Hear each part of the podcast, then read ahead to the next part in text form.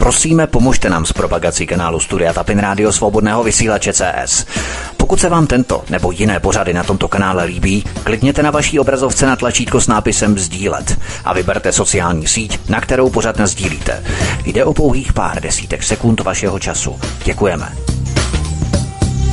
Vítám vás, slyšíme se, halo, halo. Ahoj Martine, slyšíme se, přeju krásný večer všem posluchačům i tobě, svobodného vysílače, respektive posluchačů svobodného vysílače a také čtenářů Aeronetu. Já tě zdravím, my jsme tady řešili ještě nějaké trochu technické problémy s panem VK, ale už je to všechno v pořádku a doufám, že nám vydrží spojení, takže nebudeme to zdržovat, začínáme pozdě, uvidíme, jak propojíme ta témata, do 9 hodin pojedeme fest. Takže eh, já vás zdravím a zdravím taky tebe VK, ahoj. Ahoj Vítku, ahoj Martine. Ahoj, ahoj. Doufám, že teda budeme, že, že dovysíláme, protože vysíláme prostě způsobem, že blokují už i prostě různý nám spojení. Takže doufám, že tohle to není poslední vysílání. Prostě to, co se teď děje s blokacím, s blokací různých webů a různých prostředků, komunikace, dorozumívání eh, je prostě hysterie, je to prostě forma nacismu a uvidíme teda, jestli nějakým způsobem to dokážeme ustát. No, takže já vás zdravím, všechny u poslechu. Uh, uvidíme, doufám, že to spojení vydrží. Takže se pustíme do prvního tématu. Já tě VK poprosím, aby si trošku mrknul vždycky na Skype, jestli drží spojení, a jestli se nevypadlo, protože ty potom třeba tam mluvíš tři minuty a ono to nejde a vypadlo to, tak aby se občas mrknul na ten Skype, jestli to drží, abychom zbytečně časem. Já na to koukám pořád, no, pořád na to vyvalený oči a dívám se na to, jestli to drží. Jasně, my se k tomu blokování webu samozřejmě taky dostaneme závěrem nebo uh, úvodem, no spíš závěrem této hodinovky, kterou právě teď začínáme po 8 hodině, výjimečně takto pozdě, kvůli technickým poruchám a potížím. Nicméně pojďme na první téma, které tady máme v rámci Ukrajiny. Jak jinak? Ukrajinský poslanec totiž obvinil prezidenta Zelenského ze zadržování obyvatel Kijeva před evakuací, aby měl dostatek živých štítů před ruskou armádou. Situace je pro Kijev neudržitelná. Zelenský v zoufalství natočil další video na zelené plátno, kde v angličtině purcoval zblblou západní veřejnost, aby vyšla do ulic a požadovala po svých vládách vojenský zásah na Ukrajině. Mariupol je už v rukách ruské armády. Západní propagandistická mašina se začíná zadrhávat. Ohledně té propagandistické mašiny mě vážně fascinuje VK, jak na mainstreamu jedou brutální sugerovanou propagandu o Ukrajině. Dokonce už i, to možná si taky zaznamenal, přejmenovali korunovační ulici v Praze na ulici ukrajinských Artinů, takže všichni, co tam bydlí, asi budou muset mít občanky, firmy, prostě paka v jednu hodinu v noci. Je to práce Zdeňka Hřiba a Jana Číže, eh, Čižinského. A dokonce už na férovku hovoří o tom na mainstreamu, jak začlenit ukrajinské děti do českých škol. Takže oni už prostě počítají s tím natvrdo, že 300 tisíc Ukrajinců zůstane natrvalo, protože proč by uprchlíky tak rychle chtěli nahnat do českých škol? Rozumíš tomu? No je to proces The Great Replacement, velká výměna. To se týká nejenom eh, obyvatelstva křesťanského původu, ale i slovanského původu. The Great Replacement je projekt, eh, kdy slovanské obyvatelstvo má být vystěhováno ze středoevropských území. A pokud se nepovede vystěhování, má být geneticky rozmělněno. A proč Ukrajinci? Z jakého důvodu? Však jsou to také slované, někdo řekne, že? No, to má velký přesah. Ti, kteří prchají z Ukrajiny, tak se dělí na dvě skupiny. To jsou ti, kteří opravdu jsou maximálně ve stavu, že mají rozbombardované baráky, uh, utíkají před nacisty uh, z toho jihovýchodu té Ukrajiny, kde za posledních 8 let řádili jednotky a oddíly Azovu, který, které se de facto privatizovaly skoro jednu třetinu území Ukrajiny pod svým velením a vedením.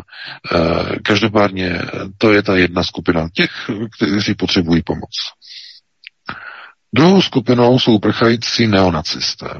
Bojůvky, které zjistili, že proti ruské armádě to už není žádná legrace, vzali nohy na ramena a teď prchají spolu s tou první skupinou do evropských zemí. Mohl o tom konec konců i Sergej Lavrov že do Evropy odhadem dorazí přes půl milionu neonacistů, kteří prchají před ruskou armádou. To je ta hrozba, bezpečnostní hrozba. Neonacistické procesy, ty ukrajinské, vycházejí z takzvaných jednotek národního osvobození UPA z do druhé světové války, tedy od banderovců. Heslo Slava Ukrajiny je heslo, které vzniklo v roce 1941 při založení UPA. Je to banderovské heslo. Eh, v roce 1943 jednotky UPAB, eh, čili eh, banderovci, provedli obrovský masakr na Voleni. V prostoru, že Haliče, ale tady mluvíme o západní Ukrajině dnešní, takzvaný volinský masakr, kde byly povražděny tisíce a tisíce Poláků, ale zároveň i Čechů.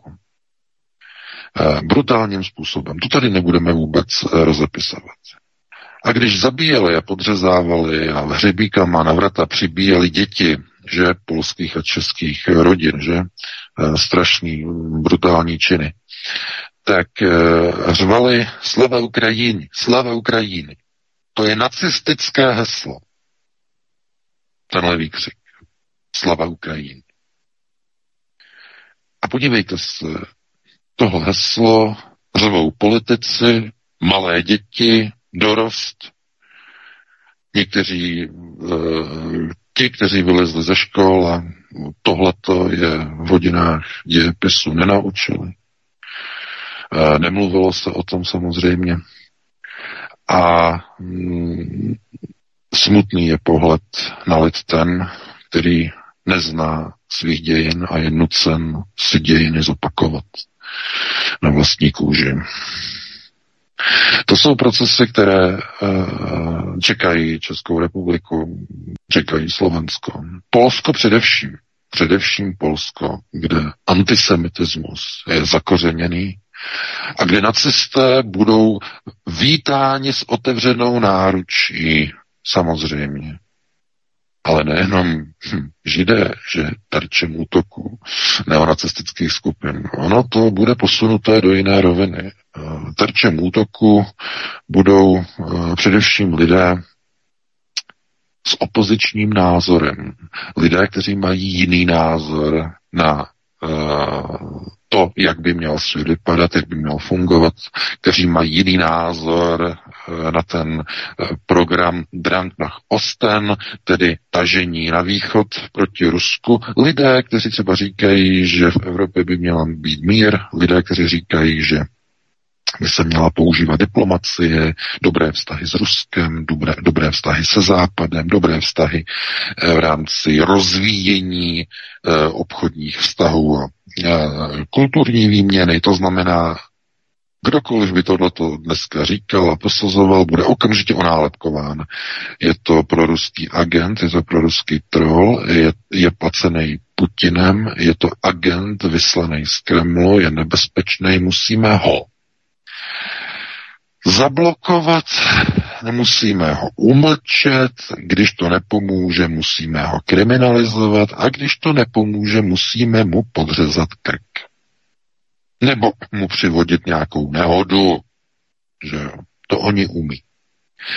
A tohleto už není demokracie, to už je teror. A už se o tom nedá mluvit jako o totalitě. Pozor, konceptuální přesah. Totalita. Co je to totalita? Totalita je společenský systém jedné jediné pravdy a nikdo nesmí říct nic vedlejšího, to je totalita. Ale, ale pozor, v totalitě není žádné viditelné násilí. Totalita si totiž dává velmi záležet na tom, aby se zdálo a byl navozen dojem, že je demokracie, že je všechno v pořádku, všude je ordnung, všude je pořádek.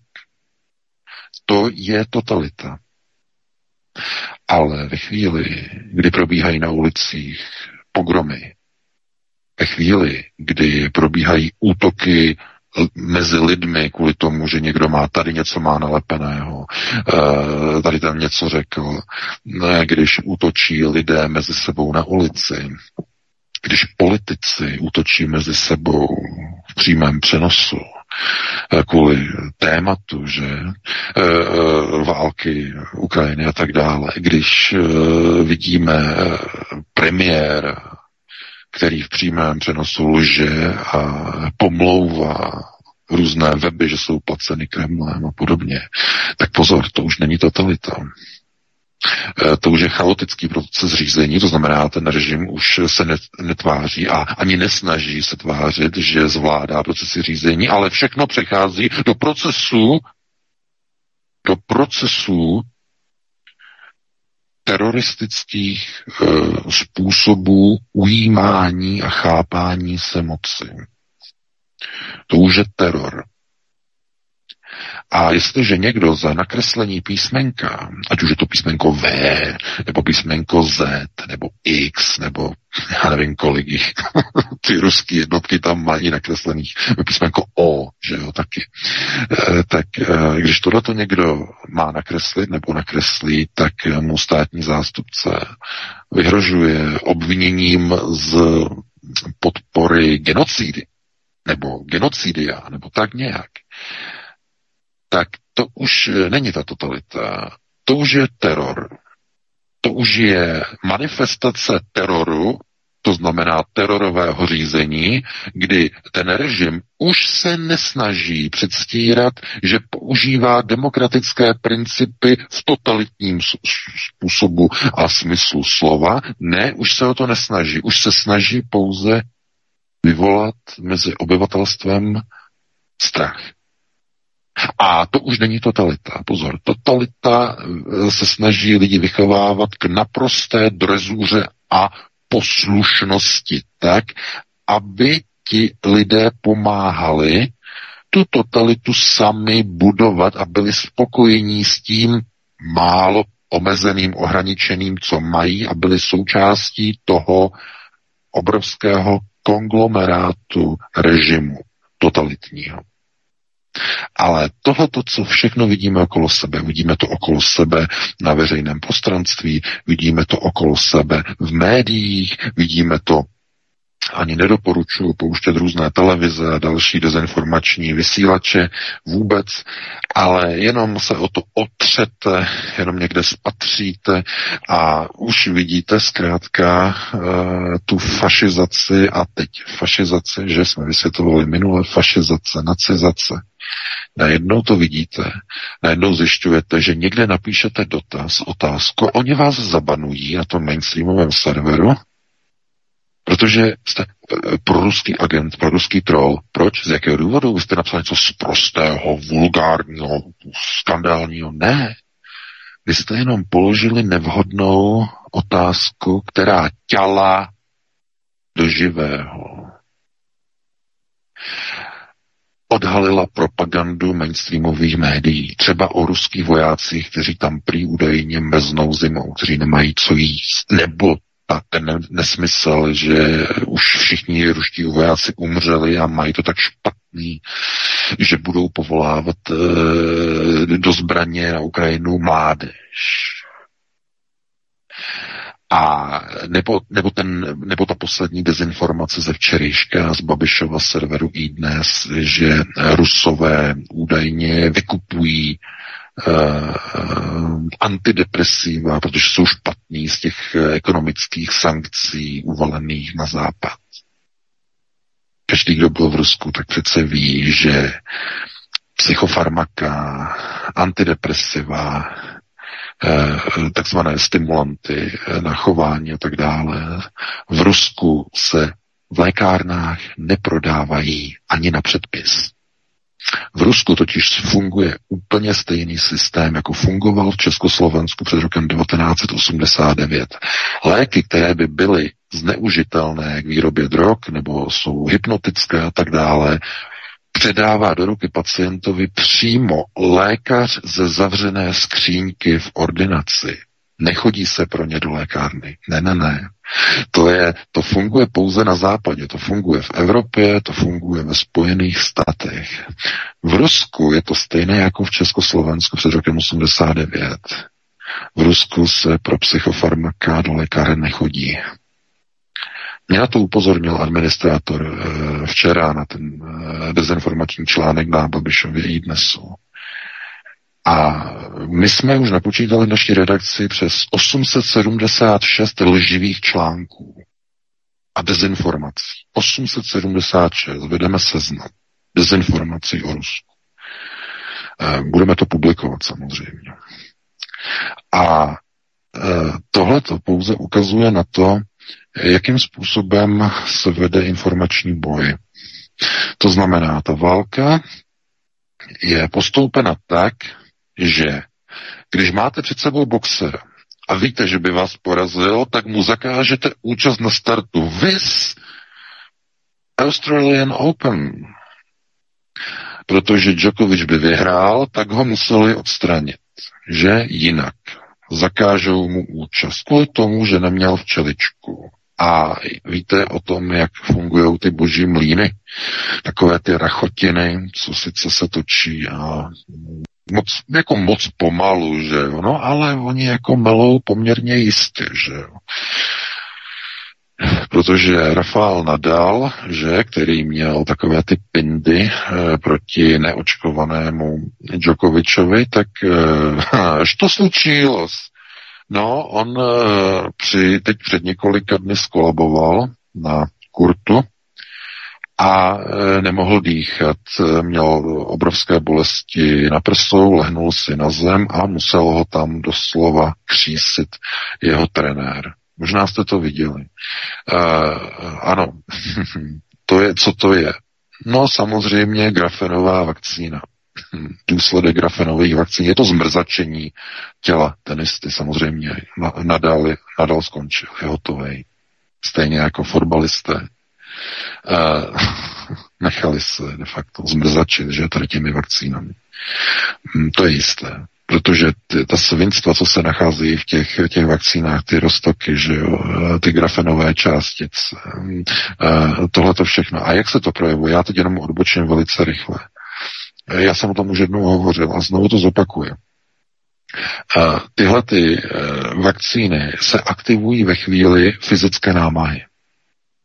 To znamená, když jste normálně jakoby v klidu a máte takovéto sedové zaměstnání, typu sedíme v kanceláři, tváříme se, že něco děláme, e, skončí nám směna, potom si někam jdeme e, nakoupit, potom jdeme domů, díváme se na televizi, nemáme žádný velký fyzický výkon, ani do těch schodů nejdeme, protože používáme výtah, ani do toho krámu nejdeme, používáme auto. A když nemáme auto, jezdíme metrem nebo jiným přibližovadlem, že? Takže nemáte ten fyzický výkon. A teď si představte nějakého hipstra, že jo, kterému prdne v hlavě a řekne si, budu sportovat, magor začne běhat, že jo, řekne si, zaběhnu si nějakých 10 kilometrů. V půlce on tam ještě ani není, že jo, on uběhne 3 kilometry, on spadne na zem. Srdeční infarkt. Proč? No, on si zrychlil krevní oběh. Došlo k uvolnění grafenových částic, které se samozřejmě nahromadily v srdečním svalu, e, vznikla tam krevní sraženina a když má štěstí, tak ho někdo vidí, že ho zavolají sanitku, odvezou ho, rozpumpujou ho, a diagnostikují mu zánět myokardu, takže kritický stav, ale zachrání ho, že? Ale do konce života je odepsaný. Je z něho mrzák.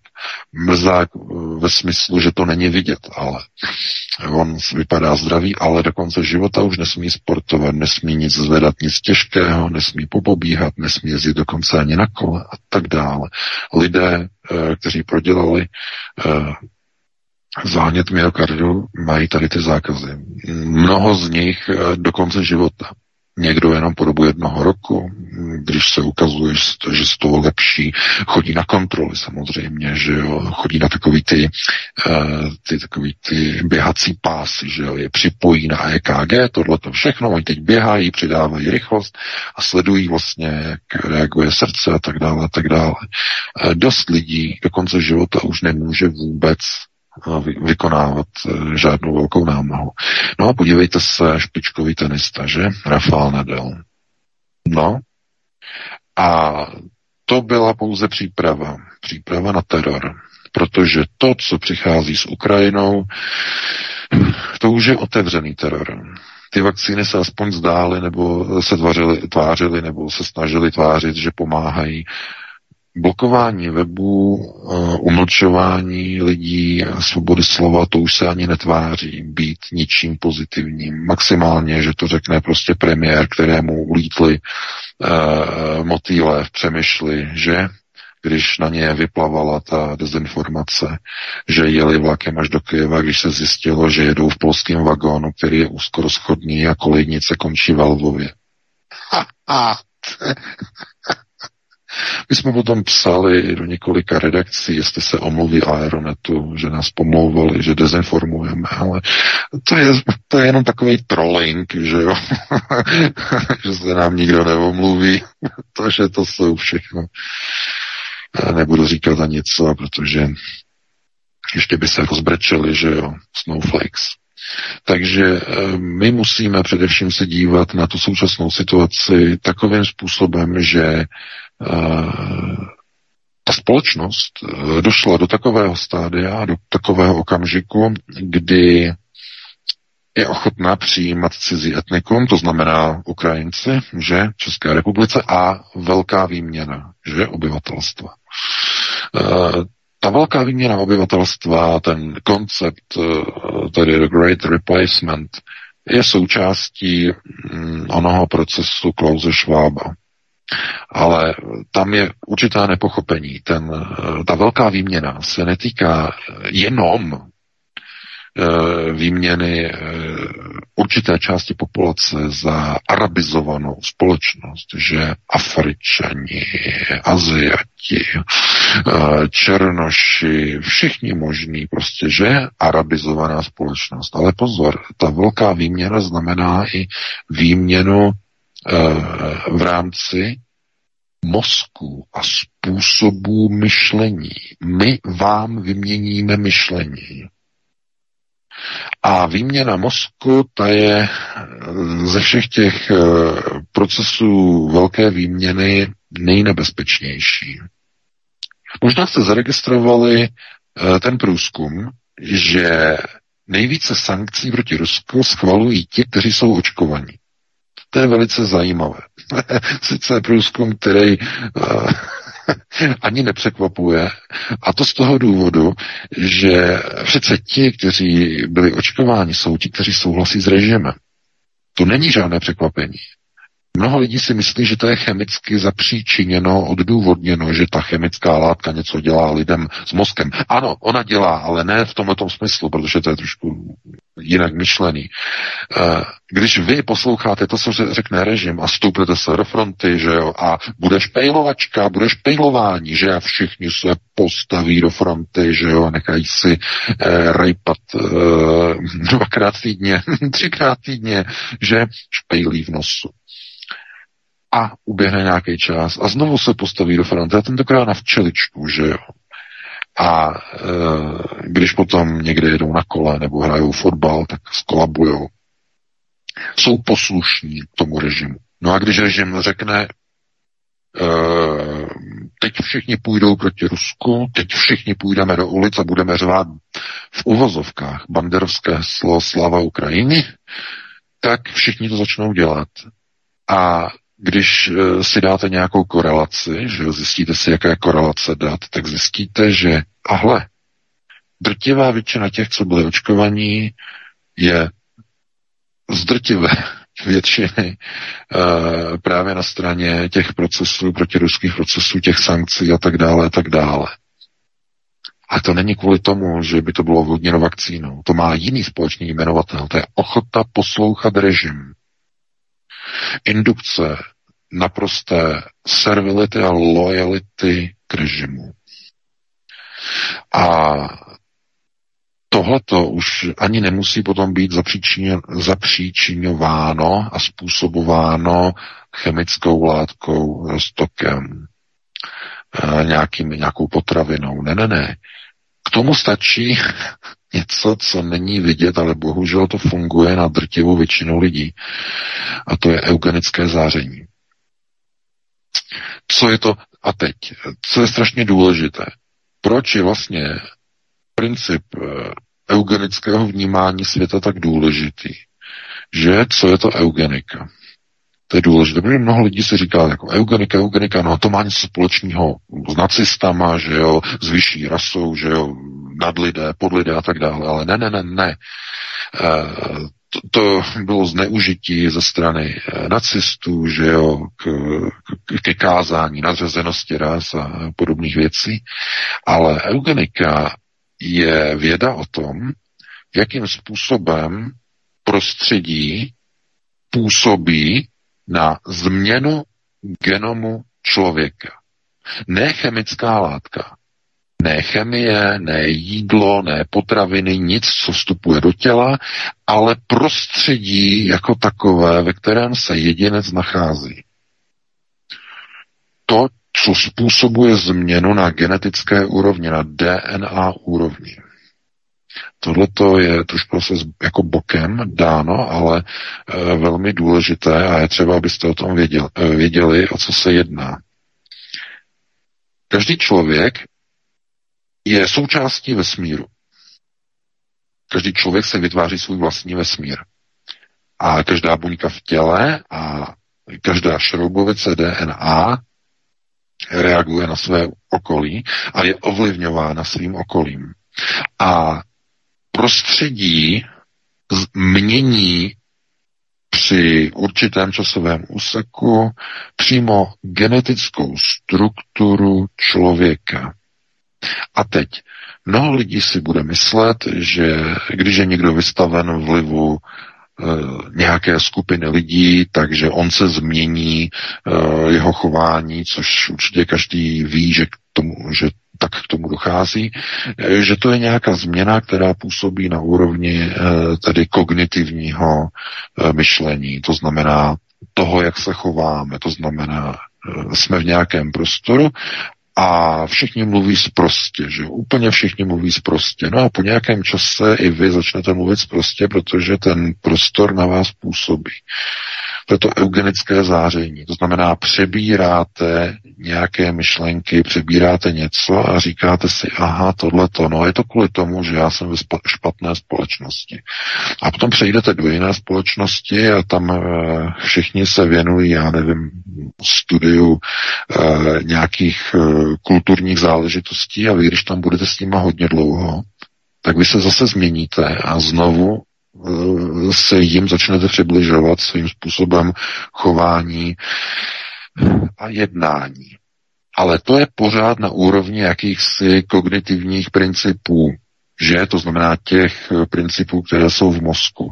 Ale eugenika, eugenické záření e, říká, že k těmhle těm změnám dochází na úrovni samotného lidského genomu. To záření působí přímo na genom z toho důvodu, že když se potom narodí dítě, tak přebírá si charakterové znaky, které nemají s kognitivním působením vůbec nic společného. Vůbec nic. No a tenhle ten jev e, pozorovali jako první Freud s Jungem, a nazvali to jako eugenický princip, to znamená eugenický, eh, takzvané eugenické záření. A eh, kvůli tomu, že eugenika byla zdiskreditována na cesty kvůli že nadřazenosti a tady tomu, tak eh, de facto spadla ze stolu, že po druhé světové válce. Ale eugenika je jedním z základních principů vyšších procesů řízení. Jakýmkoliv způsobem umístíte jakéhokoliv člověka do jakéhokoliv prostředí a necháte ho tam nějakou dobu. A teď to nemusí být 10, 20, 30 let, stačí třeba rok nebo dva roky. tak ten člověk se změní, ale dokonce i na genetické úrovni. Když budete zjišťovat, jakým způsobem se mění uh, jednotlivé uh, buňky, buněčné DNA u toho člověka, tak zjistíte, že ten člověk, který byl vystaven například míru, lásce, velkému souznění a souručenství, tak zjistíte, že se změnil jeho organismus, zmizely mu nemoci. Naprosto nevysvětlitelně. Zlepšila se mu slezina, zmizely lézy z jater. A lékaři si to neumí vysvětlit. To je proces eugenického záření. To znamená, to tělo reaguje na prostor, ve kterém se nachází. Aniž by do něho vnikla nějaká látka, nějaké roztoky, prostě jenom to prostředí na něj působí. No ale nejenom k dobru, ale když ten člověk se nachází ve zlu, v prostoru zla, tak to zlo ho začne přeprogramovávat. Ti lidé se začínají stávat součástí toho zla, začínají kopírovat principy a modely zla. A vy, pokud nějakým způsobem jste vůči tomu imunní, to znamená bráníte se tomu procesu, tak najednou začnete zjišťovat, že nepoznáváte lidi, nepoznáváte tady toho člověka, tady toho kamaráda, on se změnil, to je něco neuvěřitelného. Dokonce se změnil i v obličeji, on se změnil v tváři. E, e, jako co se to děje? E, ano, to je ten důsledek eugenického záření to zlo začne na genetické úrovni toho člověka měnit. To by bylo na delší povídání, protože to je opravdu velice zásadní téma, ale přesně tohleto se e, děje právě teď, v této chvíli a ještě lépe řečeno v posledních dvou letech po zahájení covidové e, hysterie. Asi tak bych to nazval. To znamená, že ti lidé za ty dva roky byli de facto pozměněni, byli upraveni. A teď jim nedělá naprosto žádný problém kázat zlo, eh, pošlapávat lidská práva, potlačovat svobodu, blokovat svobodu vyjadřování. Protože zkrátka už jim to nepřijde jako nic špatného, ale naopak jako něco přirozeného a co přináší dobro. To znamená, už jsou úplně jakoby přesunutí, jsou přeprogramovaní a vůbec jim nepřijde, že by byli nějakým způsobem zmanipulovaní. Připadá jim to jako jejich naprosto logická přirozenost. Nedokážou poznat, že byli přeprogramováni. Vůbec jim to ani nepřijde. A přesto to tak je.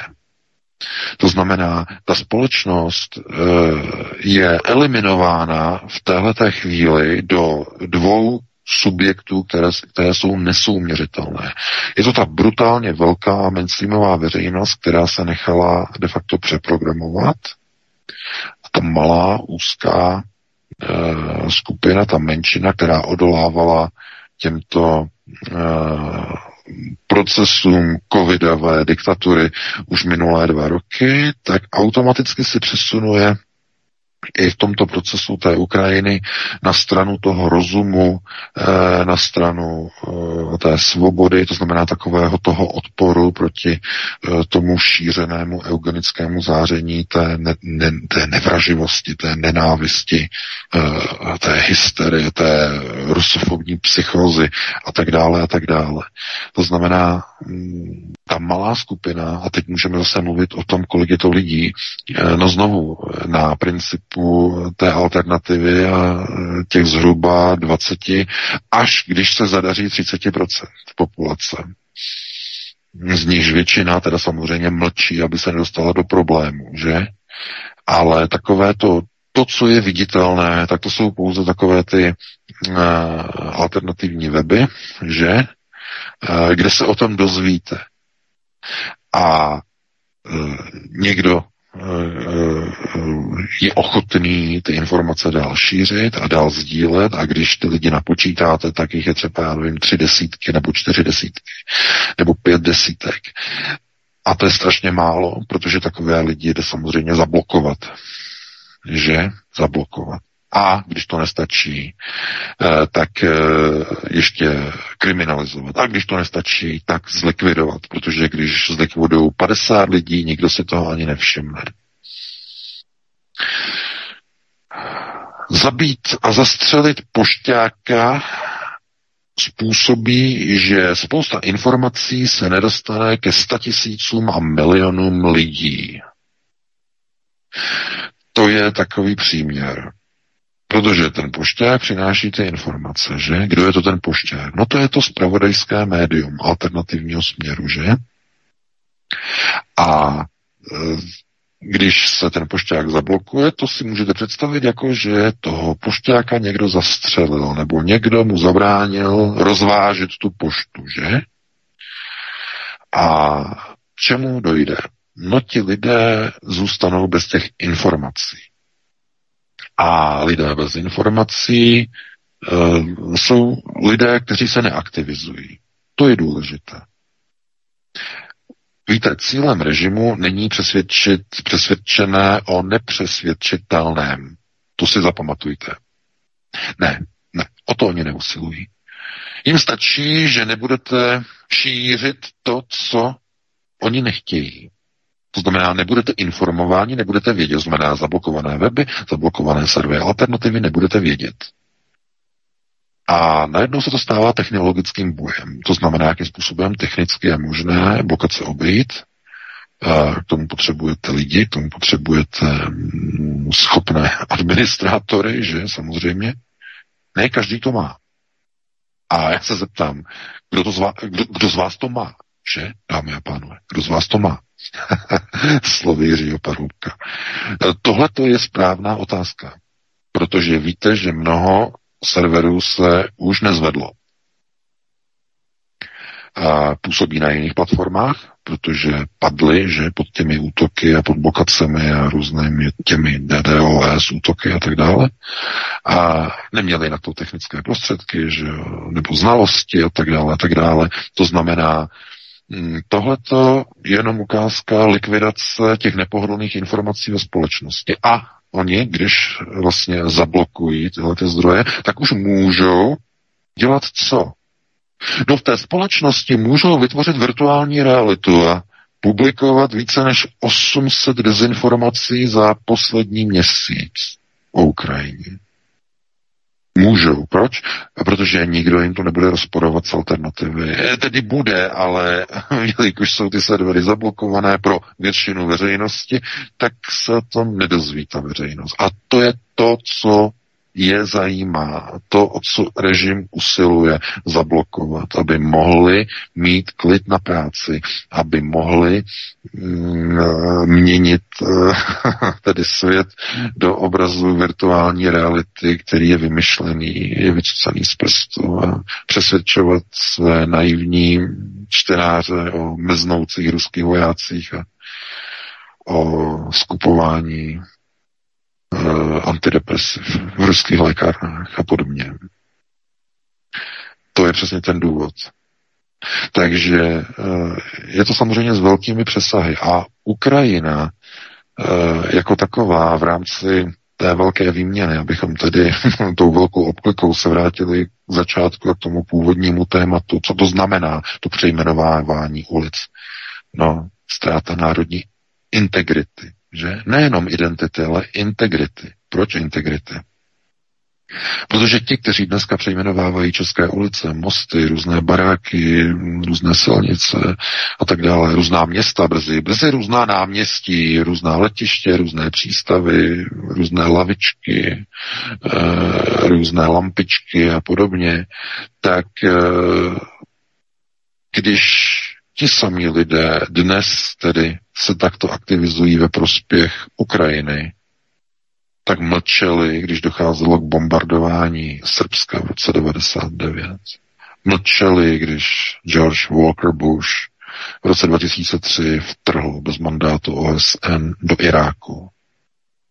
A za 8 let tam pozabíjela americká armáda přes půl milionu Iráčanů. Když americká armáda vtrhla do Afghánistánu. A za 20 let toho řádění americké armády Za účasti i e, misí, zahraniční misí České armády, slovenské armády, polské armády.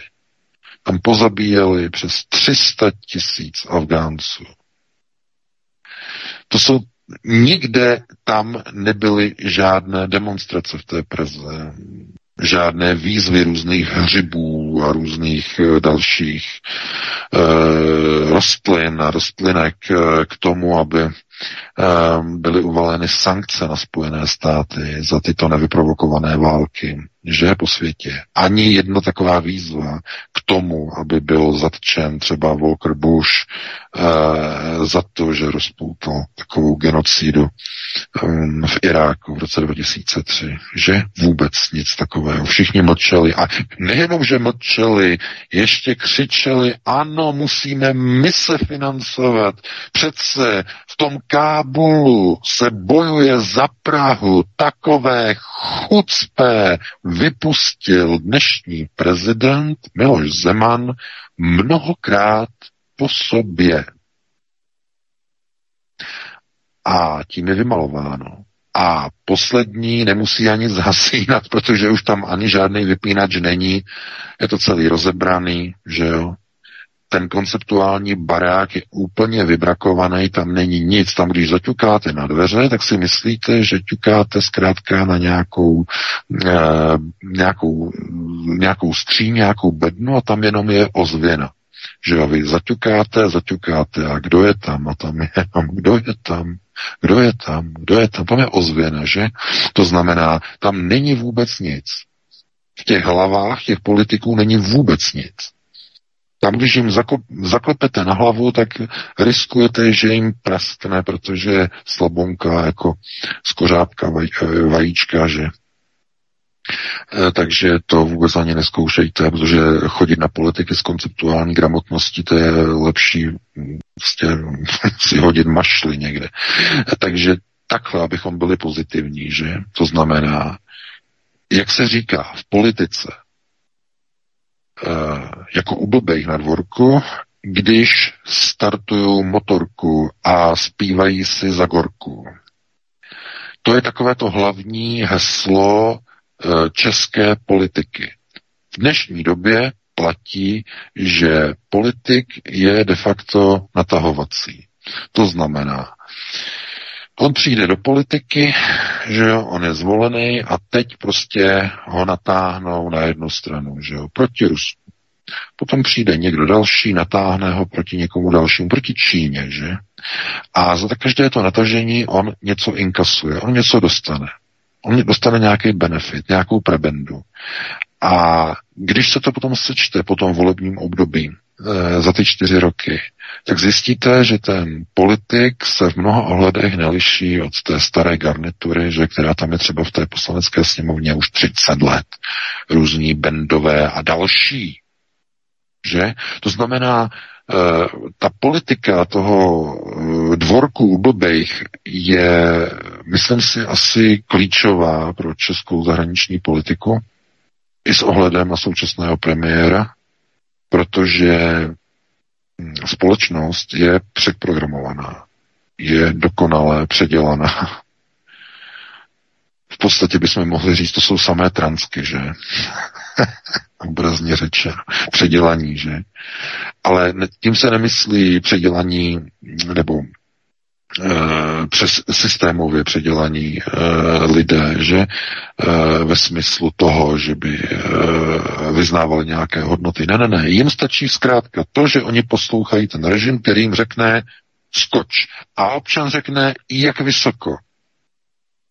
To znamená, to už není jako zpětná vazba typu, že občan e, ze zdola e, říká, tohleto nesmí v žádném případě e, politik dělat, e, oni nám berou svobodu, že oni nám e, píchají nevyzkoušené roztoky e, do našich rukou, oni nám strkají nějaké různé špejle a e, když už se jim to nehodí, tak ze dne na den celou covidovou eskapádu zruší, řeknou, covid skončil a už není a hned vyskočí něco jiného. Ukrajina, že? a hned se na lidi jde zase jinak z jiného směru.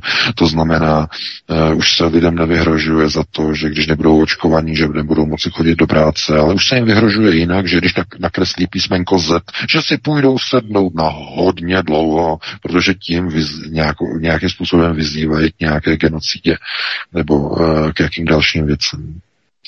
Že společnost je zkrátka v tom stavu, v jakém se ocitla po dvou letech eugenického záření, kterému byla vystavena. To znamená, nemusí do vás vůbec nic píchat, žádné chemie. Stačí, když deno, denně na vás působila média, covidizační média, deno, denně, že je to tak. Deno, denně v televizi. Tolik covid, tolik covid, tolik dávek, tolik vakcín, tolik opatření, tolik. A dva roky 300 65 dní v roce, ještě kousek víc. A dvakrát po sobě, že? Znamená dva roky. A podívejte se, uh, za ty dva roky ti lidé jsou úplně přeprogramovaní. Ale k čemu? K vakcínám? No to taky, ale hlavně k něčemu jinému. K naprosté servilitě odanosti režimu a médiím aby věřili tomu i sebevětšímu nesmyslu a stupiditě, jakou mainstreamová média vypustí o hladovějících a zimou se třesoucích vojácích, o, o, o e, duchu, duchovi Kijeva, nebo o helikoptérách, které byly sestřeleny hrdinskou ukrajinskou armádou, že? Videa z počítačové hry Arma 3, zrovna dneska uveřejněna, že generálním štábem ukrajinské armády. Ten vítězný, hrdiný ukrajinský generální štáb, že ten vítězí takovým způsobem, že musí publikovat záběry z počítačové hry, aby měl aspoň nějaké úspěchy. Na tom bitevním poli té Ukrajiny, kde utíká, utíká před Rusy, že, že, už, že už ani nemůže, že už nedýchá, že už nedýchá, že Ukrajina, jak dopadla. Takže tam oni to rozbombardují, tam oni uh, si udělají z toho vojenský prostor a uh, Ukrajinci se odstěhují samozřejmě za lepším. Uvítají, že se budou moci ucházet o pracovní místa českých, slovenských, polských občanů. Vždyť přece víte, jak se před dvěma roky český průmysl stěžoval, že potřebuje 30 tisíc dalších víz pro občany Ukrajiny, protože je nedostatek dělníků v průmyslu. A proč je nedostatek dělníků v průmyslu? No a přece kvůli tomu, že e, české firmy, české podniky, české závody nechtějí na těch pracovních místech české dělníky platit více.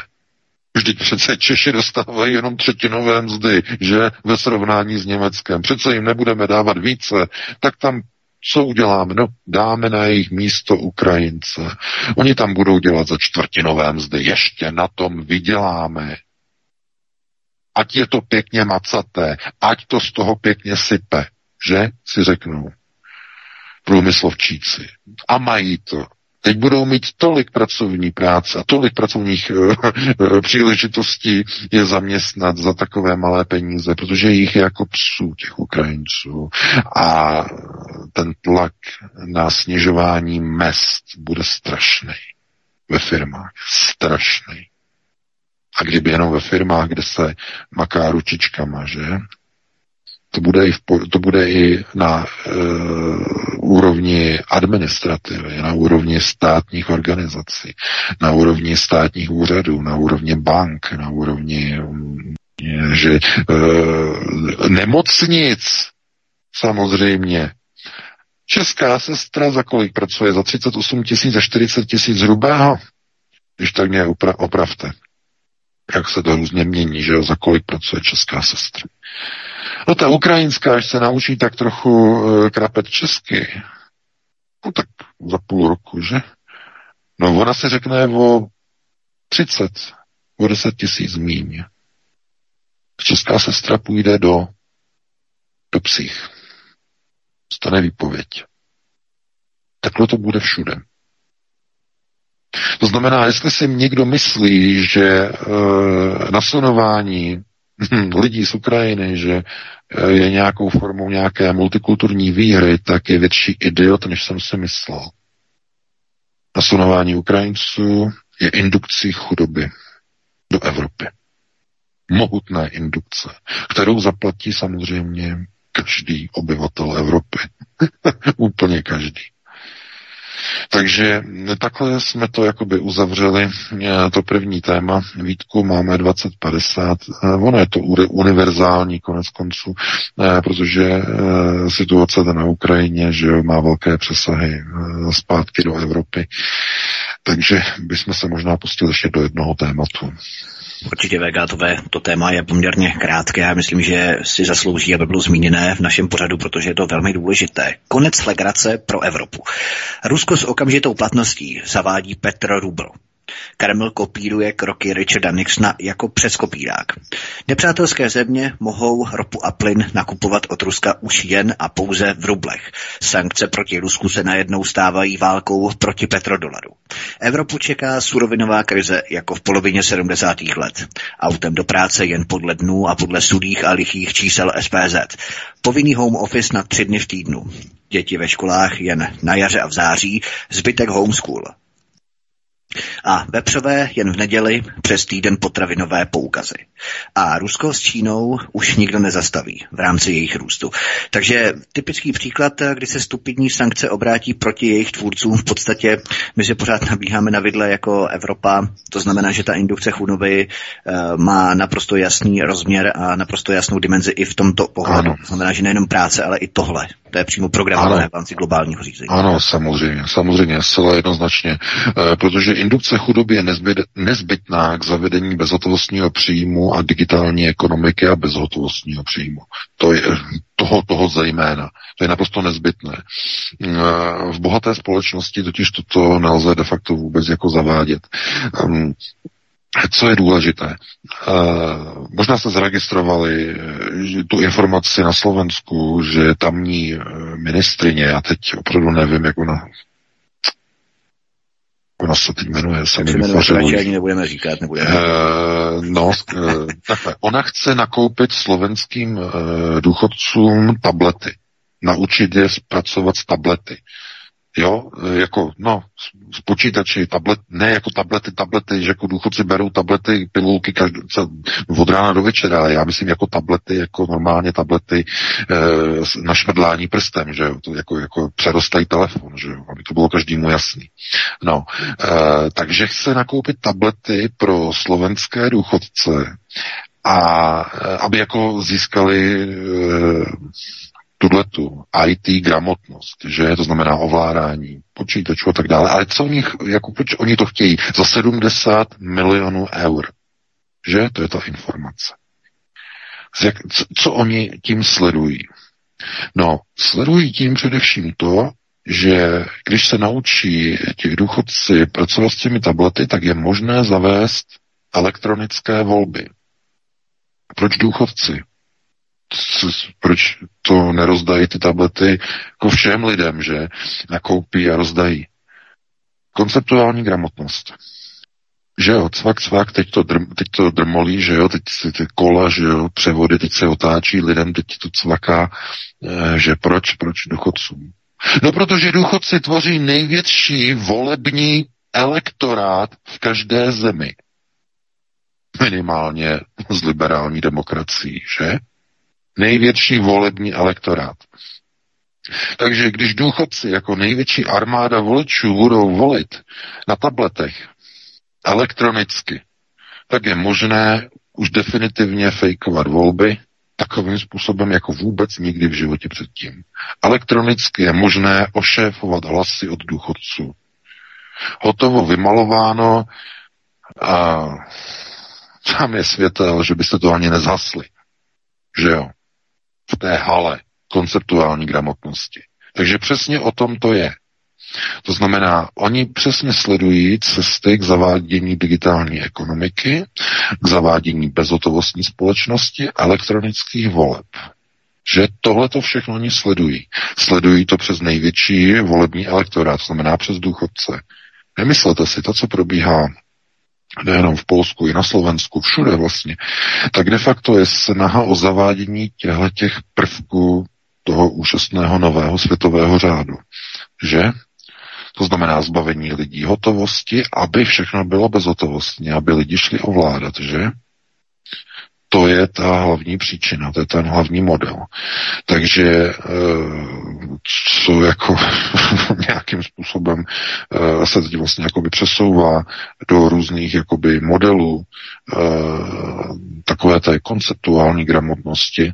To znamená, lidé si říkají, no dobře, tak v té společnosti teda máme tedy nastavený tedy ten model, máme nějakou tu demokracii a to všechno, co okolo nás probíhá, tak de facto jakým společenským vývojem. Jenže ten společenský vývoj ta populace už neovládá.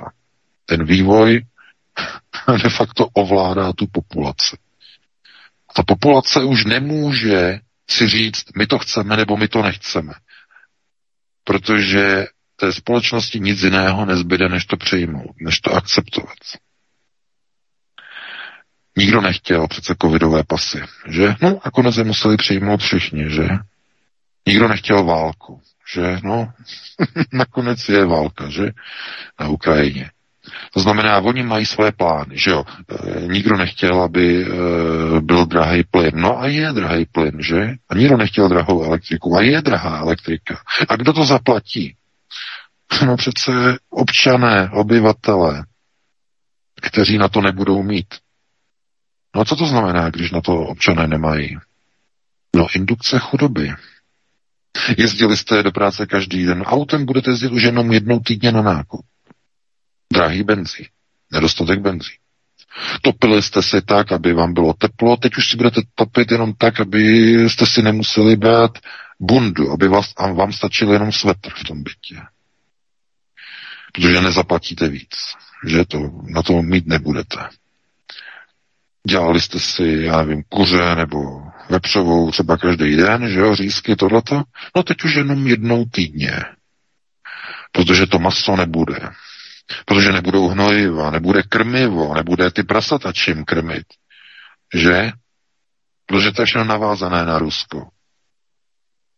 To je všechno provázané. No a co chleba? No tak zase, že jo, obilí je z Ruska a z Ukrajiny. No tak co, jak? No ano, tak to se zdraží, že jo. Kdyby uh, opravdu, kdyby lidská blbost nadnášela, že, tak se dá říct, že celá střední a západní Evropa i s, Amerikou by uh, byla uh, jedna obrovská létající kontinentální masa asi tak 10,5 kilometru nad povrchem země, že? Byl, byl ve vzduchu, to by všichni lítali. Celý kontinenty. Protože ta blbost by se dala doslova jakoby přesně jako vyjmenovat. A proč k tomu vlastně uh, jako uh, dochází a ti lidé s tím souhlasí? Musí přece vědět, co to bude mít za, eh, pro ně za důsledky, když budou uvalovat takovéhle sankce na Rusko. Nebude plyn, nebude ropa, eh, nebude obilí. Mm, a když bude, tak v takovém nedostatku za takové ceny, že si to nikdo nebude moci v tom původním objemu dovolit a lidé schudnou a už nebudou mít tak dobrý život. Proč stejně dělají ty kroky, které likvidují lidem dobrý život? Proč to dělají? Proč? Odpověď máte v Kalhunově experimentu s kolonií myší. Tam je odpověď. Na to video, na Aeron, to se podívejte, Kalhunov experiment, tam máte odpověď. E, to video odpovídá tuhleto otázku naprosto jasně. V nějaké fázi ta vyspělá populace myší, lidí, kohokoliv, začíná degenerovat. Začíná provádět kroky, které destruují vlastní blahobyt té společnosti. Rámci té degenerace ta společnost už není schopna si uvědomovat, co je přínosné a co je kontraproduktivní pro tu společnost. Nejsou schopni si to, si to už uvědomit A důsledkem je chudnutí, jsou krize a to je přesně to, co teď vidíme v celé západní civilizaci. Proces degenerace. Jinak zkrátka se na to podívejte, přesně jsme v té fázi. V té poslední závěrečné sestupné fázi degenerace a vymírání civilizace. Naší západní křesťanské civilizace. Ve chvíli, kdy si potomci obětí masakru ve Volini zvou panderovce do svých vlastních příbytků v České republice a v dalších státech při zvolávání a vykřikování hesla Slava Ukrajiny, tak můžeme říct, že ve společnosti je dokonalé konceptuálně zhasnuto. Někdo zhasnul a už nerozsvítí. Tam je tma. A do tady toho stavu se nesmíme nikdy dostat minimálně část společnosti na alternativě, protože ta tma vzniká ve chvíli, kdy nepřítel ovládl vnitřní kruh rodiny. V těch rodinách, kde je hotovo, tam všichni mají vakcíny, tam všichni křičí proti Rusku, tam všichni s velkou radostí budou platit stonásobné ceny za plyn, 50násobné za ropu, tam všichni se uskromní, tam všichni budou chcípat, tam všichni budou degenerovat, všichni pospolu s velkou radostí, s jásáním, s poskakováním a s křičením, ať žijou hřiby. Přesně tak. Do takové společnosti vlastenci patřit nechtějí.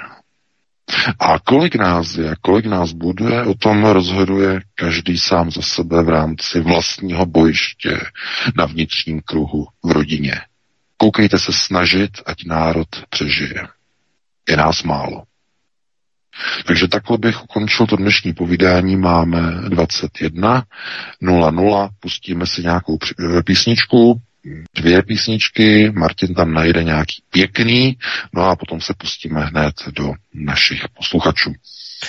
Jenom eh, sdělíme informaci, že samozřejmě máme, máme zprávy o tom, že nás poslouchá mnoho lidí, vidíme to i na eh, poslechovosti, na Odyssey, na kanále Odyssey, takže vás prosíme, také se zaregistrujte tento necenzurovaný kanál, protože to jsme možná ještě minule nezmínili. Ředitel, respektive výkonný ředitel Odyssey, se nechal slyšet, že nemají v úmyslu a za žádných okolností nebudou blokovat ruské servery, jako je RT a další kanály a naprosto nesouhlasí s tím, že někdo je trestaný proto, že jenom, jenom že proto, nebo respektive proto jenom, že je Rus a tak dále. To znamená, Odyssey zaujali velmi významné stanovisko v rámci této totální cenzury. To znamená, my můžeme být rádi, že jsme opravdu sadili na správnou kartu a vybrali jsme si platformu Odyssey pro náš přechod, transfer, migraci z YouTube a je to velmi skvělé, velmi potěšující.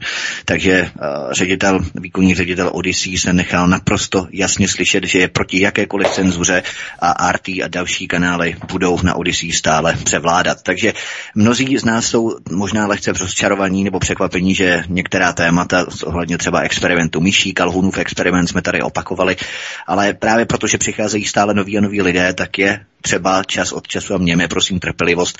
Musíme uh, občas opakovat, provést takovou jakousi revizi rekapitulaci toho, o čem třeba se tady bavíme už několik let, protože vysíláme dlouho a doufáme, že ještě dlouho vysílat budeme, ale to je právě důležité občas provést opakování toho všeho a shrnutí, tak abychom eh, přibrali na palubu i další posluchače, kteří třeba nerozumí tomu, o čem se tady bavíme. Takže eh, mějme prosím trpělivost i s těmi novými, kteří sem přicházejí a jako poslední pozvu, protože eh, potom už nebudu moc, respektive už to ukončíme v rámci třetí hodiny, respektive do 22. hodiny po dotazech, tak pozvu vás jen na příští týden v pondělí a ve středu o 19 hodin budu vysílat izraelský jaderný program. A to se tady opravdu něco dozvíte, informace, které se mi podařilo vypátrat ohledně jaderných zbraní Izraele, zákazu vůbec o tomto hovořit.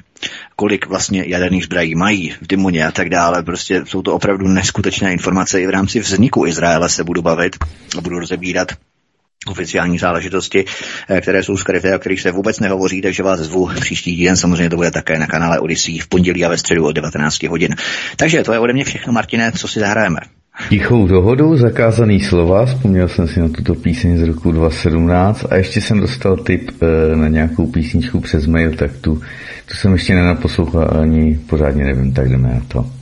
Ať to sviští postraní. Prosíme, pomožte nám s propagací kanálu Studia Tapin Rádio Svobodného vysílače CS. Pokud se vám tento nebo jiné pořady na tomto kanále líbí, klikněte na vaší obrazovce na tlačítko s nápisem Sdílet a vyberte sociální síť, na kterou pořád sdílíte. Jde o pouhých pár desítek sekund vašeho času. Děkujeme.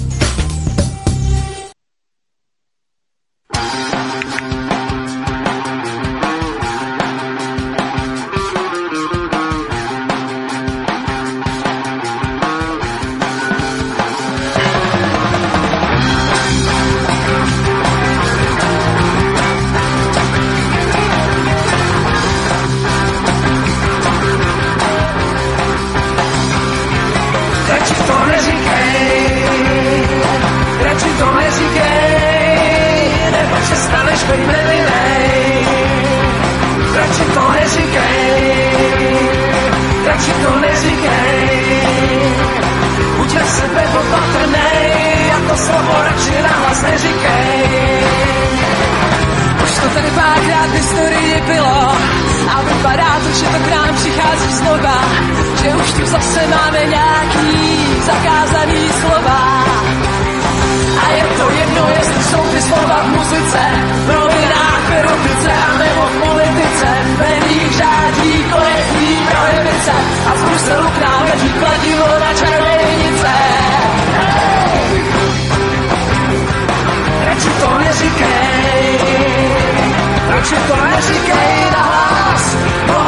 svobodný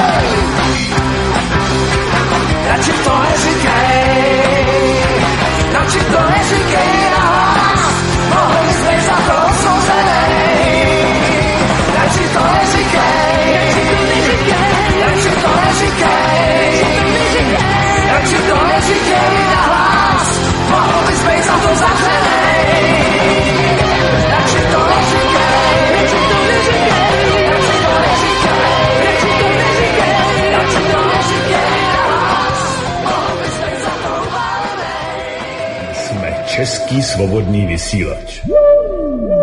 U nás máte svobodný prostor na prezentaci vašich názorů a komentářů, ale také plnou zodpovědnost za jejich obsah. Svoboda a odpovědnost se nedají oddělit. Jedno podmiňuje druhé. Svobodný vysílač CS Prostor pro vás.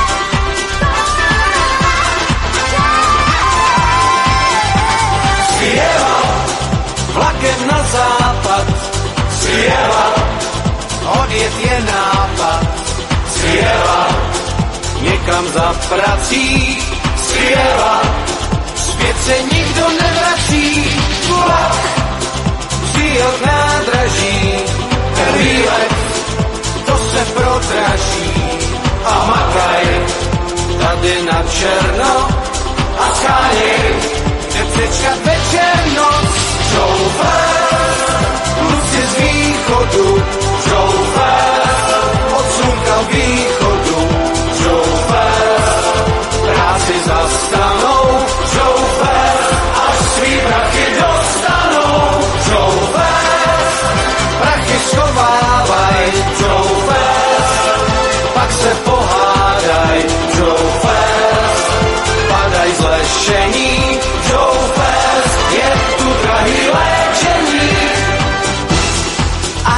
dost šváry maj, jinak kulka nebo jet. A chtěj domů zpátky jet a svým krajanům všechno daj. Tak zítra s novou pistolí to půjde jistě mnohem líp. Slieva, kluci život znaj a směrem je to tady ráj. Bahor bude venku stát a holky budou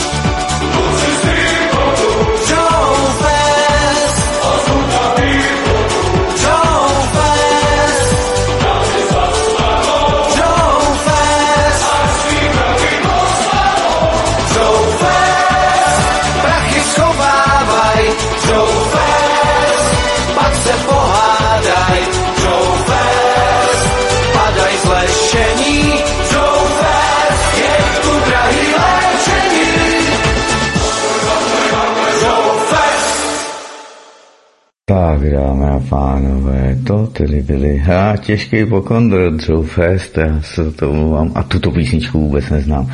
Tak počkáme, jestli Vítek a VK jsou na chystání. Ne, fakt ne, vůbec, vůbec, tak tu ne.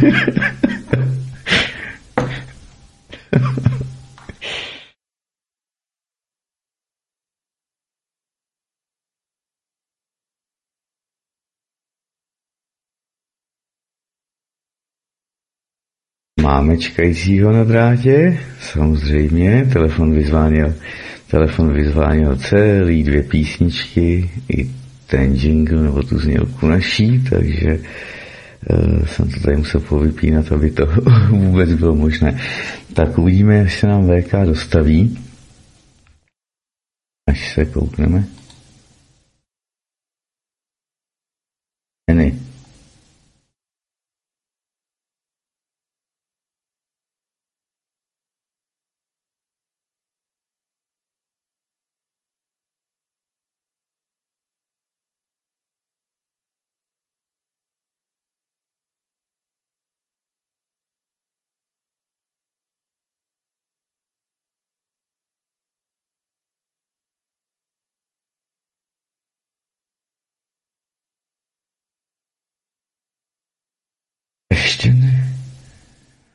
Počkej, já se, já se mrknu na Skypeu.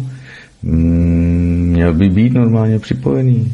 Tři ze tří jsme tady všichni, nebo jako Skypeové navázání máme, nebo spojení, tak abych to řekl. Tak to, mám, tak to máme.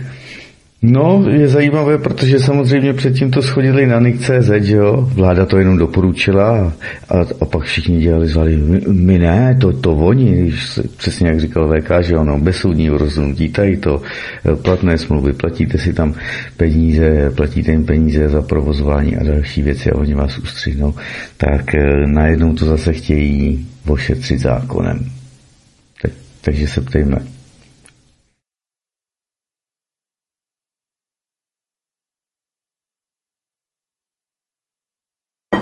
Už je tady. Jízda začíná. Tak, připojím prvního volajícího teď už do vysílání. Hezký večer, svobodný vysílač, můžete položit dotaz. Eh, Dobrý večer, Eh, tady Daniel, zdravím vás pánové ze Švédska. Eh, Měl bych takový, měl bych postřeh a navážu na to, navážu na to otázkou. V posledních letech jsem využíval k vyhledávání citlivějších informací DuckDuckGo, vyhledávač, a ten rozdíl byl, byl vidět například v roce 2016 při vyhledávání eh, informací o Trumpovi a Hillary.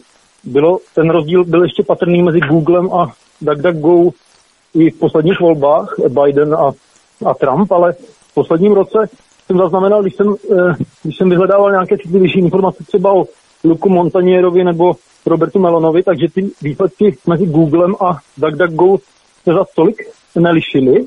A shodou okolností před něk, ně, několika týdny jsem viděl, jsem viděl video s názvem DuckDuckGo už je DuckDuck Gone a to pojednávalo o tom, že CEO vyhledávače DuckDuckGo se vyjádřil, že budou zavádět algoritmy na, na omezení ruských dezinformací a tak. Tak jsem se chtěl zeptat, jestli k tomu máte nějaké postřehy a jestli byste ještě měli nějaké doporučení na, na necenzurovaný vyhledávač. Já jsem mm-hmm. něco, něco zaslechl o, o Brave, že ten by ještě mohl podávat jakž takž, jakž takž ne, neproceděné výsledky.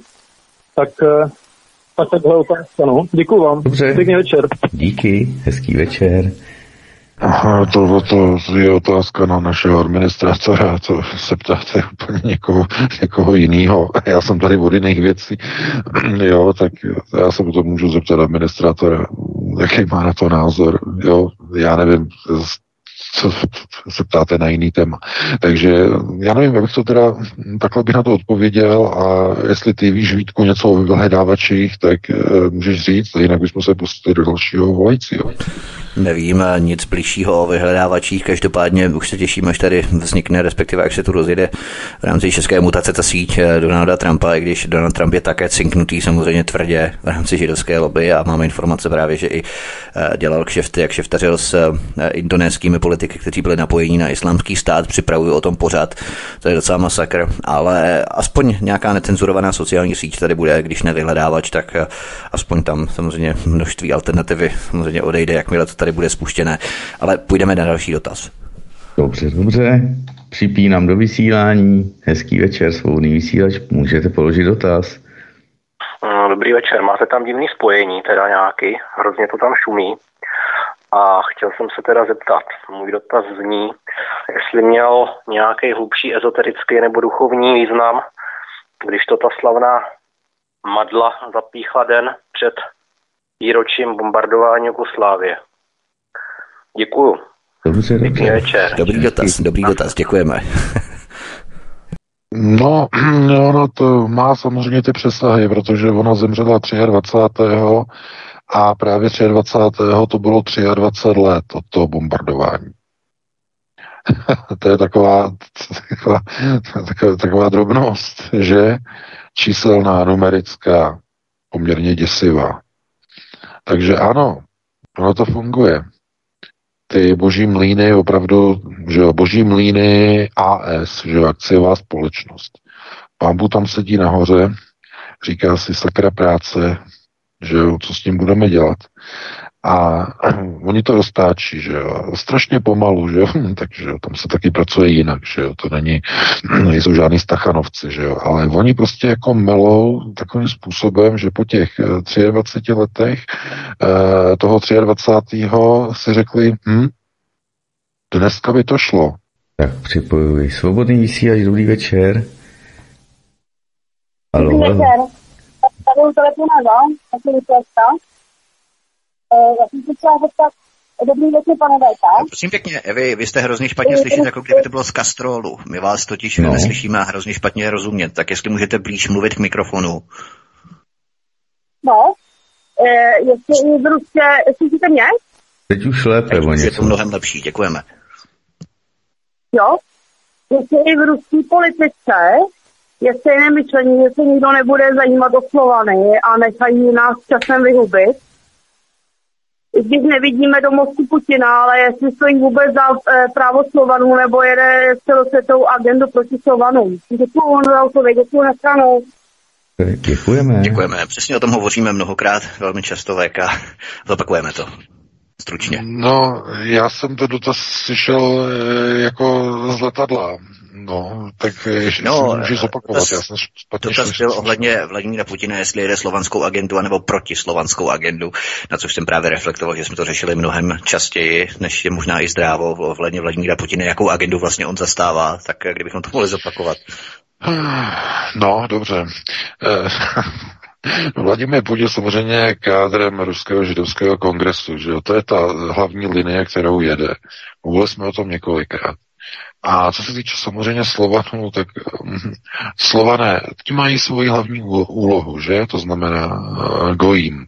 No, takže tohleto rozebírat, to je opravdu nošení e, dříví do lesa a já vím, že nás poslouchá spousta nových lidí, takže bychom to mohli e, prostě rozvést, ale já se obávám, že e, asi čekají lidé na další a, hm, nebo mají jiné otázky, než zrovna tohleto opakovat opravdu už po 101. nebo po 102. E, prostě jakou agendu jede prostě Vladimir Putin. Vladimir Putin je, jsme říkali několikrát, kádrem Ruského židovského kongresu.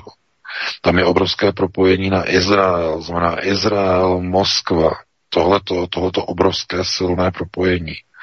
Mm, Ochrana zájmu Ruského židovského kongresu, že? To znamená, to je ten hlavní model. Slované, uh, muslimové, že jo, mm, eh, Kyrgyzové, uh, Tádžikové, eh, kdo tam ještě jsou, Tataři, že jo, všichni, však, kolik jich je eh, v Rusku, 300, ano správně, 300 etnických skupin a národností a národů je v Ruské federaci. Tři stovky. Takže mm, tam je jasný, že, že někdo musí mít tu hlavní řídící úlohu, no a on samozřejmě je kádrem Ruského židovského kongresu. Tím je to dané. Přesto vůbec nejede ani vlak, ani, eh, ani nic jiného. Takže takhle bych na to odpověděl a dáme prostor dalšímu volajícímu. Dobře. Připojuji do vysílání, svobodný vysílač, hezký večer. Můžete položit dotaz. Dobrý večer, zdravím vás všechny a jenom tak eh, na odlehčení. Za jak dlouho zase budeme eh, ve školách zpívat Sajus nerušimý, Republik svobodný. No, Možná něco v ukrajinštině budeme zpívat, ale každopádně děkujeme, hezký večer. Díky zatím. Hezký večer. Já vám děkuji. jak, jak to bude, no. Ono to třeba jako není ani eh, mož- možná tak daleko, protože jestli uh,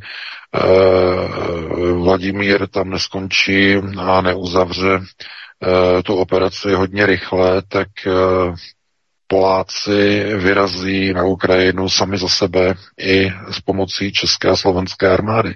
To je ta dnešní nová informace, že se o tom uvažuje. Dneska to přinesla polská média, už oficiálně. Poláci chtějí jít sami na Ukrajinu, i bez souhlasu Severoatlantické aliance. K tomu jsme se vůbec nedostali. A kdo vám teď zagarantuje, že ten, ten, co je teď premiérem včera, Fiala? eh, že mu, ne, že Fiala, mu neprdne, neprdne v hlavě a e, chápete. A to vůbec není žádná legrace. Protože tohle se ukazuje na destrukci Severoatlantické aliance. ukazuje se, že ta skupina těch odhodlaných, že sebevrahu v uvozovkách, nebo ne v uvozovkách, dvakrát potrženo, že s, vykřič, s vykřičníkem na konci ještě, s macatým, chucpatým. To znamená, eh, oni jsou přesvědčení o tom, že je třeba válčit na Ukrajině. Že je třeba pomoci divadelníkovi, že komediantovi Zelenskému. Ono nestačí jenom točit eh, fejkovaná videa z Army 3 a e, na zelený plátno, že oni potřebují skutečná aktuální vítězství. Oni nemůžou přece nám ustupovat, pokud chtějí něco zachránit. A co chtějí zachránit? No, liberální demokracie v Evropě. Pokud se jim nepovede na Ukrajině, Rusové skutečně můžou postupovat, řeknou si, dobře, ti nacisté chtějí s náma válčit, ale potom už přes hranice, že jo, se Světoatlantickou aliancí a budou zbrojit a zbrojit a zbrojit. Ne hned samozřejmě. Ne hned, to by nebylo hned, to by nebylo okamžitě, ale třeba za pět let, za sedm let, zase znova za osm let na hranici dnešní Ukrajiny, že jo, mezi Slovenskem, Polskem, Maďarskem, by vznikla jakási bariéra, kde by se, kde by se znovu zopakovaly ukrajinské procesy. Zbrojení, zbrojení, nasunování zbraní na tu hranici, zakopávání se, e, armád, že? A, a bylo by k tomu nakročeno. Takže já to jako nevidím důvod e, k nějakému veselí nebo zlehčování, že se juzně rušíme e, sozdáno je otečesvené národa. Dá? Už to, to slučilo. No, hodně věcí se, se, se změnilo a změní, že jo. Hlavně v chování a v charakterech lidí. Že máte e, úplně, že byste zvraceli z některých lidí. Že se změní. Co s nima udělá eugenika za dva roky. Strašný co tady vůbec ani nebudu prostě rozebírat, prostě, co se stalo s lidma, že jo, s mezilidskýma vztahama. Zmetkové globalčeky. No, to bychom zase byli příliš negativní, pustíme se do dalšího volicia. Dobře, dobře. Připojuji do vysílání. Tak, svobodný vysílač, hezký večer. Dobrý večer, posluchačka Stotně.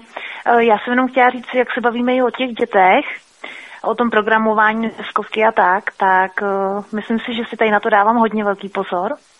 Ale nedávno mi bylo doma sděleno, že na tělocviku měli dělat uh, to úplně trapný říz, jako jo, ale hamburgera, hranolky a pitíčko.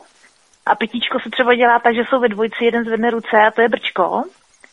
A pak uh, vlastně mají nějakou tu prvouku, tam mají potravinovou pyramidu a samozřejmě tyhle věci se nepapají, ne, ne, ne.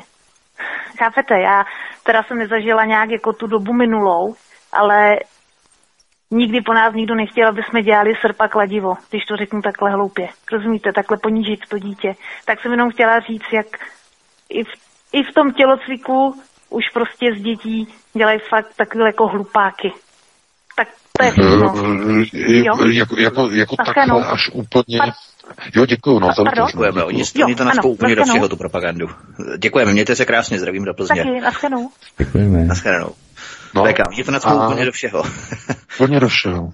No, samozřejmě, no, protože školní osnovy, teď do toho jedou neziskovky, že jo, norské fondy, uh, genderová politika, všechno do, to, do toho, a vy tam dáte to dítě, že jo, vy vůbec nevíte, co se děje, to dítě to potom nějak jenom přetlumočí, protože nemá z toho rozum, co se vlastně s ním dělá, že jo. Za nás to bylo tak, že, že jo, co dělali s náma, s váma, že jo. Nevím, že jo, to byly braný cvičení, že jo, to byly různé tady ty, tady ty civilní obrany, že jo, se chodilo s maskama, eh, v igelitových pláštěnkách že jo, ty pytlíky s gumičkama, že jo, to natažený prostě e, na rukách, na nohách, že jo, nějaký ty radiační poplachy, teď ty zvuky, že jo, e, plynový poplach, radiační, Eh, letecký útok, teď, jak, jak, teď se cinkalo na nějakou tyč, nebo co to bylo, zvuky těch sirén, možná si to pamatujete. Měl člověk prostě identifikovat a tak, ale to aspoň mělo nějaký napětí, že jo, to mělo nějaký účel, že jo, to jsme se všichni těšili, že zase prostě bude nějaký braný cvičení, že jo. A co je dneska? Dneska být dítětem, no, to si radši jít hodit, že jo Protože to, co cpou prostě dětem prostě do hlav, to je něco neuvěřitelného. A e, rodiče o tom samozřejmě jednak nerozhodují, ale zejména o tom ani neví. Protože to se dozví třeba jenom úplně čistě náhodou. A pokud e, by do toho třeba rodiče nějak vrtali, tak ještě by na sebe upoutali pozornost, že různých ospodů a hospodů a dalších. Takže e, ano, já říkám, bohužel takový, takový je stav, taková je situace. Takže eh, já děkuji za informaci, no a pustíme se do dalšího volajícího. Dobře, dobře, připojuji do vysílání. Tak, můžete položit dotaz. Dobrý večer. Dobrý večer. Já bych se chtěl zeptat, kdy vlastně skončí ta válka. Budu poslouchat. Dobře, kdy skončí válka. Děkujeme. Děkujeme.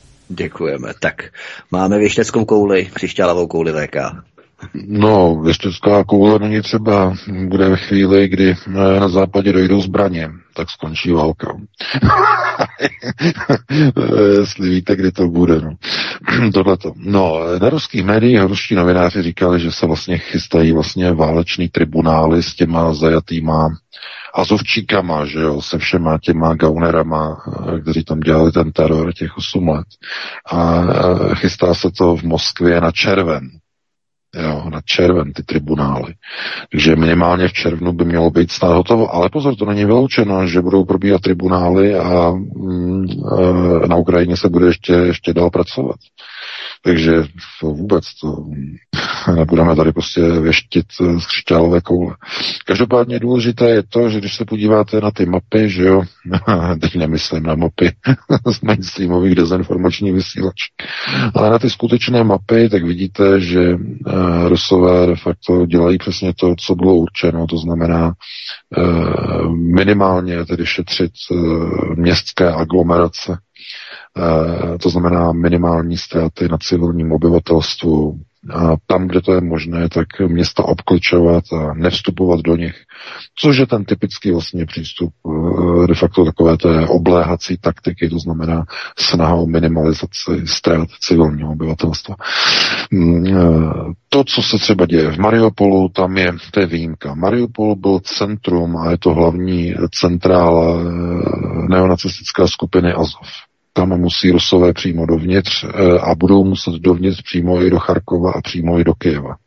Do těchto třech měst budou muset vstoupit.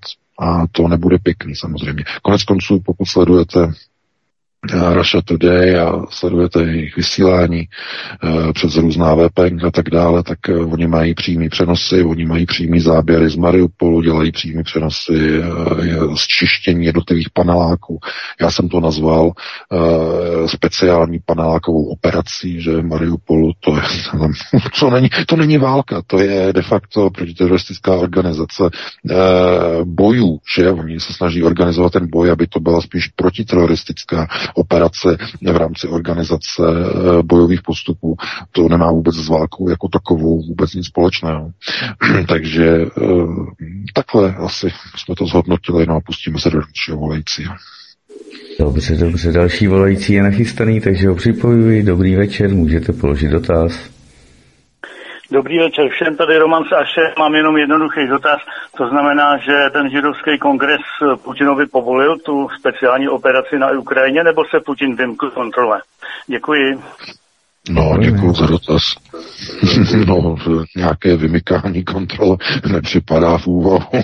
to je samozřejmě na rozhodnutí záchranou eh, Ruského židovského kongresu. Jednoznačně na záchranu, protože uh, ta hrozící válka, to znamená ukrajinská armáda byla připravená vtrhnout uh, jak tedy na uh, ten východ té, té části těch povstaleckých republik, tak především, co je důležité, byla rozhodnuta vtrhnout na Krym znovu ho získat. Byly už vytištěny a vyrobeny medaile. Zelenský rozeslal Eh, velitelům eh, krabice a bedny s medailema, s metálama za osvobození a znovu získání Ukrajiny. To je velká věc, je to velká informace, že nalezli obrovské sklady prostě beden medailí v Mariupolu.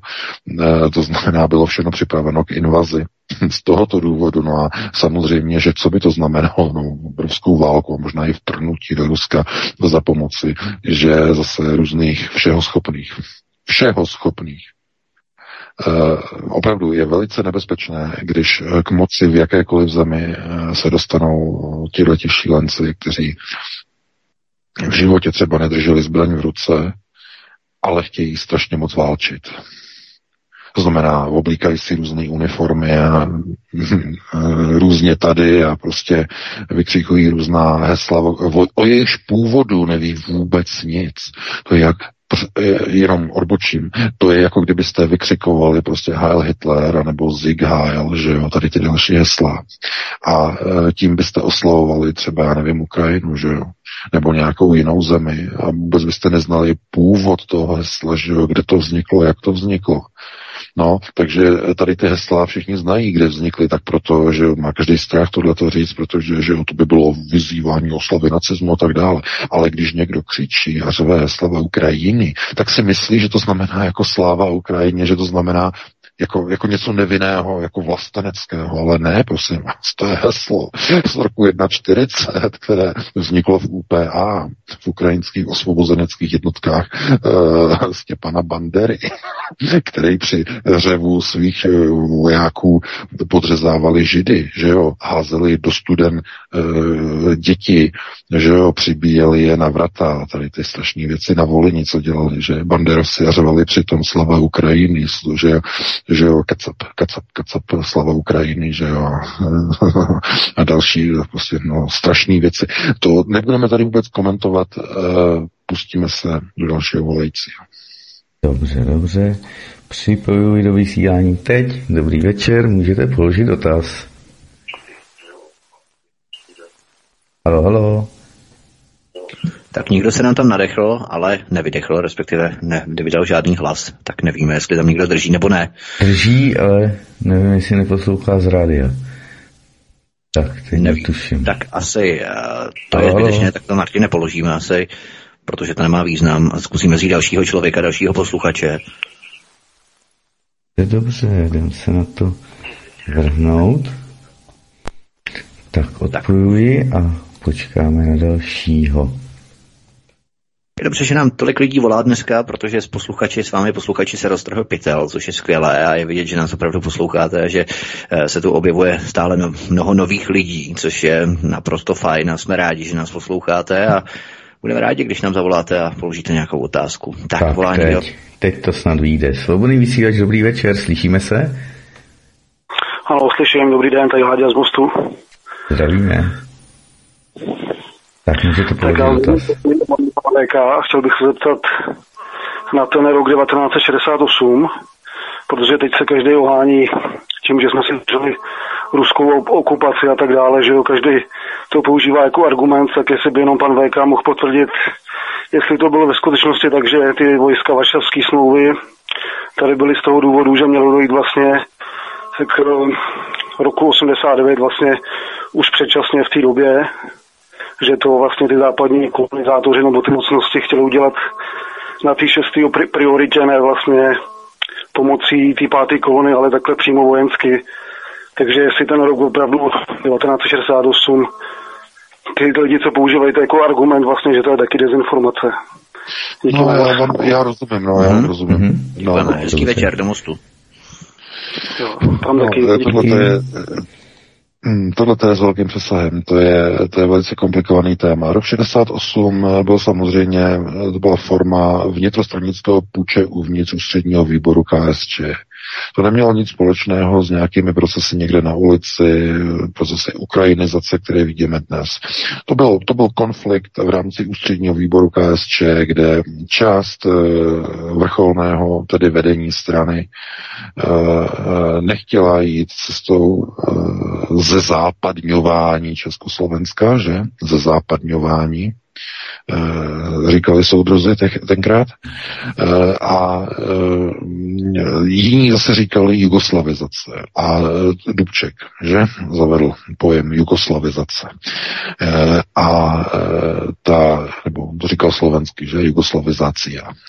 A tohleto de facto byl hlavní spor a to, proč e, přišla vlastně vojska e, Varšavské smlouvy, e, tak vlastně bylo kvůli tomu, že část vedení ústředního výboru Eh, označila tady procesy v Československu jako za kontrarevoluční, to znamená proti marxismu, leninismu, snaha zavést ze západňování a ze západňovací procesy.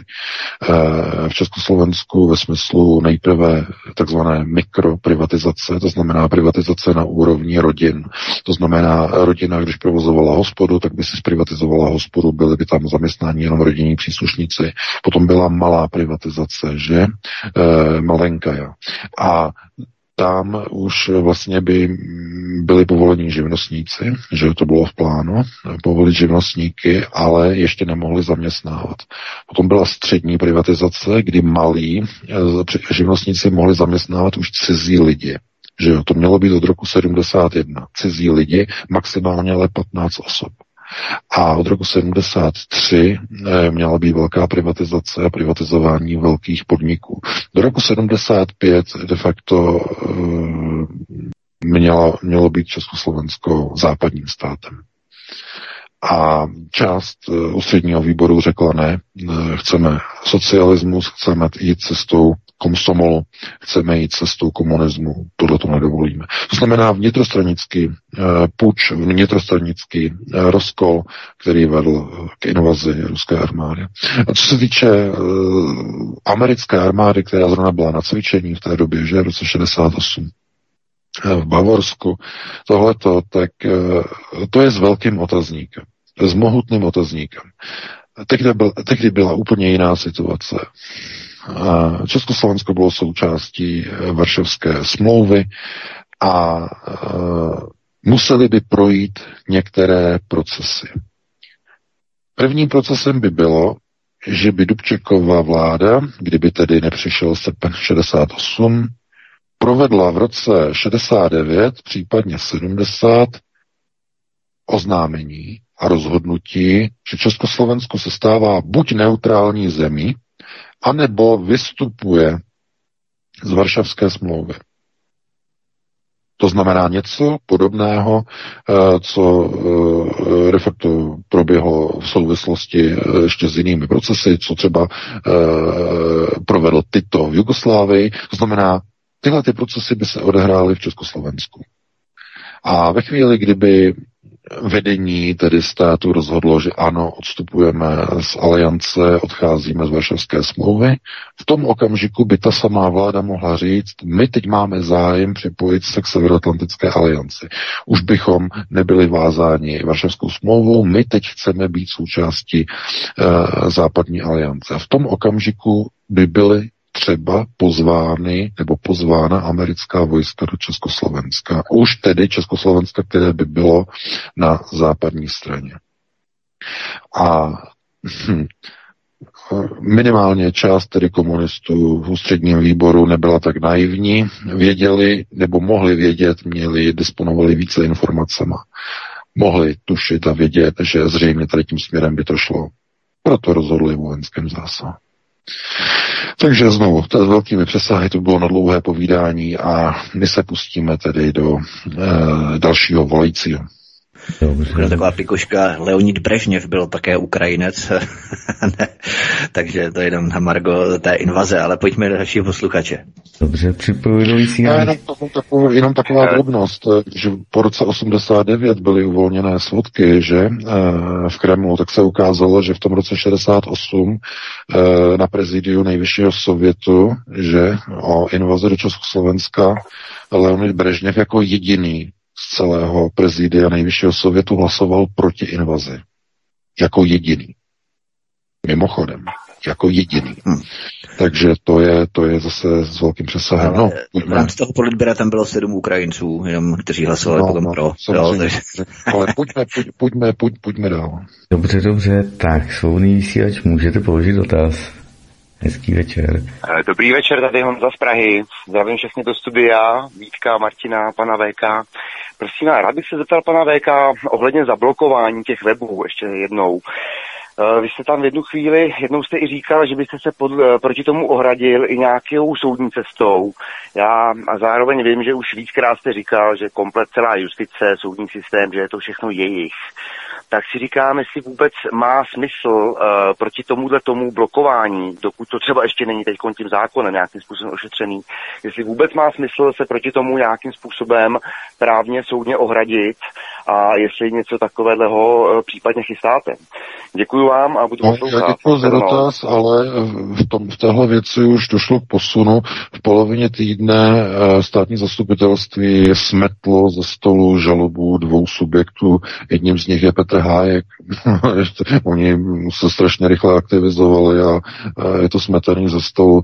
Eh, Samozřejmě to nic neznamená. Oni to stejně můžou dát k soudu, to znamená eh, přednést to eh, do té roviny, tedy civilní žaloby, že to jim nic nebrání. E, nicméně státní zastupitelství to nashledalo jako trestný čin, jako nic, prostě no, zkrátka, to je tak nastavené, že to je jejich, to, samozřejmě, takže to nás nepřekvapuje. Ale co se týče tady toho blokování, de facto, podívejte se, to je v té rovině, že ve chvíli, kdy premiér může eh, šířit nehorázné pomluvy a lži a je krytej systémem tak myslím si, že naprosto hotovo je vymalováno. A ve chvíli, kdy vidíte, že není snaha ani o nějaké dodržování zákonnosti, vys minulá vláda, kdy nejvyšší správní soud rušil té minulé vládě jedno rozhodnutí a jedno opatření, covidové opatření za druhým, protože porušovali zákony, tak co to znamená? Nerespektování práva, nerespektování zákonnosti. A někdo si myslel, že když ode- odejde uh, Andrej Babiš, že ta nová vláda bude slušnější, že hlavně slušně. je to ještě horší než za Andreje, že? Je ještě horší. Takže eh, já bych tady použil v ohledu eh, představ o dosa, jako, jako eh, právního státu, tak bych použil to punkové heslo no future. Takže asi tak a pustíme se do dalšího. Mimochodem, VK, ještě jsem se chtěl zeptat, všiml jsi si, jak Andrej Babiš se naprosto absolutně vypařil z politické scény, on ani nekritizuje Ano. vládní opatření. Ano, absolutně ano on, se, on, se, on se vy, vypařil do On si nemocnice. mohl dělat to jméno na tom, jo, on by se mohl zvidět. Nedělá to. Tohleto, ale uh, on zřejmě se nechce vyjadřovat k té ukrajinské krizi, podle mého názoru. A uh, musíte si uvědomit jednu zásadní věc. Úplně zásadní věc. Co je to Agrofert? No, to je přece zemědělský podnik, zejména tedy zemědělský podnik. A co potřebují zemědělci nejvíc? Kontrolní otázka konceptuální, zase vám to šrotuje hlavě, že jo, převody, skřípe, si říkáte, co zatím je. No samozřejmě, že potřebuje Agrofert ruská hnojiva. No samozřejmě, že potřebuje mít dobré vztahy s Ruskem a když ne dobré, tak aspoň tak na takové úrovni, aby mohl potom přes Švédsko dovést do Československa ruské hnojivo. Přes neutrální Švédsko, že? To je ten důvod. Proto nemůže být v politice. Teď. Proto musí být, že jo, eh, někde ve stavu nemocných a tak dále, aby se ho, že jo, novináři neptali. A, a, a pane Babiši, jaký máte názor na Ukrajinu? A co tohleto? Jaké sankce? A on, chápete, to jsou věci, na které by se velmi těžko odpovídalo tak, aby to neublížilo Agrofertu. Tak je to dáno. Chápete? Takže tak. No, pustíme se do dalšího volajícího. Dobře, připojuji. Svobodný vysílač, dobrý večer, můžete položit dotaz. Halo? A... Tak opět ticho po pěšině, tak zkusíme dalšího posluchače, a kdo nám zavolá s nějakou divné. otázkou. Někdo si tam s telefonem, ale neslyším. To nevadí. Eh, Pověsíme to, nebo respektive zavěsíme to a počkáme na dalšího posluchače. To nemá cenu. Když se někdo naozve, tak eh, zkusíme dalšího posluchače. Pokud nám, milí posluchači, zavoláte, budeme velmi rádi. Ano, už máme někoho. Ne, to byl kocour. No a, a, a byl oznámený telefon, říkal se telefon? Já jsem říkal na začátku věděj, většinou volej hned. Jo, a Říkají, mají tak já to ještě řeknu na 7, stránce. 720, 739, 492 do kadaňského studia. Je to tady, hele, už je tady telefon, hned připojí do vysílání, svobodný vysílač, dobrý večer. Můžete položit hned dotaz. Dobrý večer. tady Zdeněk Praha. Já jsem se chtěl jenom zeptat. V minulých dnech eh, byl Naftali Bennett v Moskvě, předpokládám, že s Vladimírem Putinem dolaďovali asi partitury nějak, že, že za to jde všechno podle plánu. Ale dál by mě zajímalo, co bude s těma darebákama Azov a spol potom, který se dostanou do, na území nad Mahrálem. Děkuji za odpověď. No, díky. No, budou nejprve přivítáni chlebem a solí, Uh, potom začne brblání a nakonec bude slyšet jenom šustění. Uh, co to bude? No to bude držení úst a šoupání nohama českého obyvatelstva. Uh, tyhle ty tři kroky, tyhle ty tři postupy, tak to přesně bude. A uh, víte, Miloš Zeman dokončuje svůj mandát, že? Poslední měsíce mu zbývají. Po něm už, nebo už teď vlastně se chystá, že nový prezident, který taktéž bude muset být široce rozkročený, že mezi chazarskými a chasickými a podle toho zrovna kdo bude víc tahat, že jo, do jaké strany, tak podle toho se bude měnit barva té Plečníkovy struktury nad jámou Mahralu nahoře na kopci, kde stojí Hradčana. Že tam to bude potom pěkně vidět. Že jo, podle toho, jak to zrovna bude. E, tam nemůže být někdo, kdo by měl jednu barvu. Ne, ne, ne, ne. Tam jsou pouze duho, takzvaně duhoví že ti jsou duhoví, to znamená takhle, aby to bylo a takhle, aby to bylo. Podle toho zrovna, jak momentálně to tahá na jednu stranu. A nebo jak fouká vítr, protože tam fouká hodně, že jo? Tak když to fouká hodně od Ruska, tak je to směrem k tomu, jak se říká, tedy chasickému způsobu řízení, no a když to fouká z západu, tak tam prostě tancují na těch nádvořích chazarští a praskají byčem. A Miloš a i kdyby to byl někdo jiný, nemůže s tím dělat naprosto, ale vůbec nic. Takže takhle by na to odpověděl, no a pustíme se do dalšího volajícího. Dobře, připojuji do vysílání, svobodný vysílač. Můžete Já vás zdravím. Já jsem e, úplně překvapený, Eh, teď jsem si kliknul na mezdílní média. Vojenský analytik Rusko vyhraje v každém případě. Ukrajina prakticky skončila jako stát. Jak je to možné, že se takhle otočili eh, prostě... A kde je to napsané? Kde, kde, je, kde to je, kde prosím, napsané? Na seznamu CZ. Vojenský analytik Rusko válku vyhraje v každém případě. Je to možný? Teď v tomto okamžiku jsem z toho skliknul. Tak Jak to vidíte?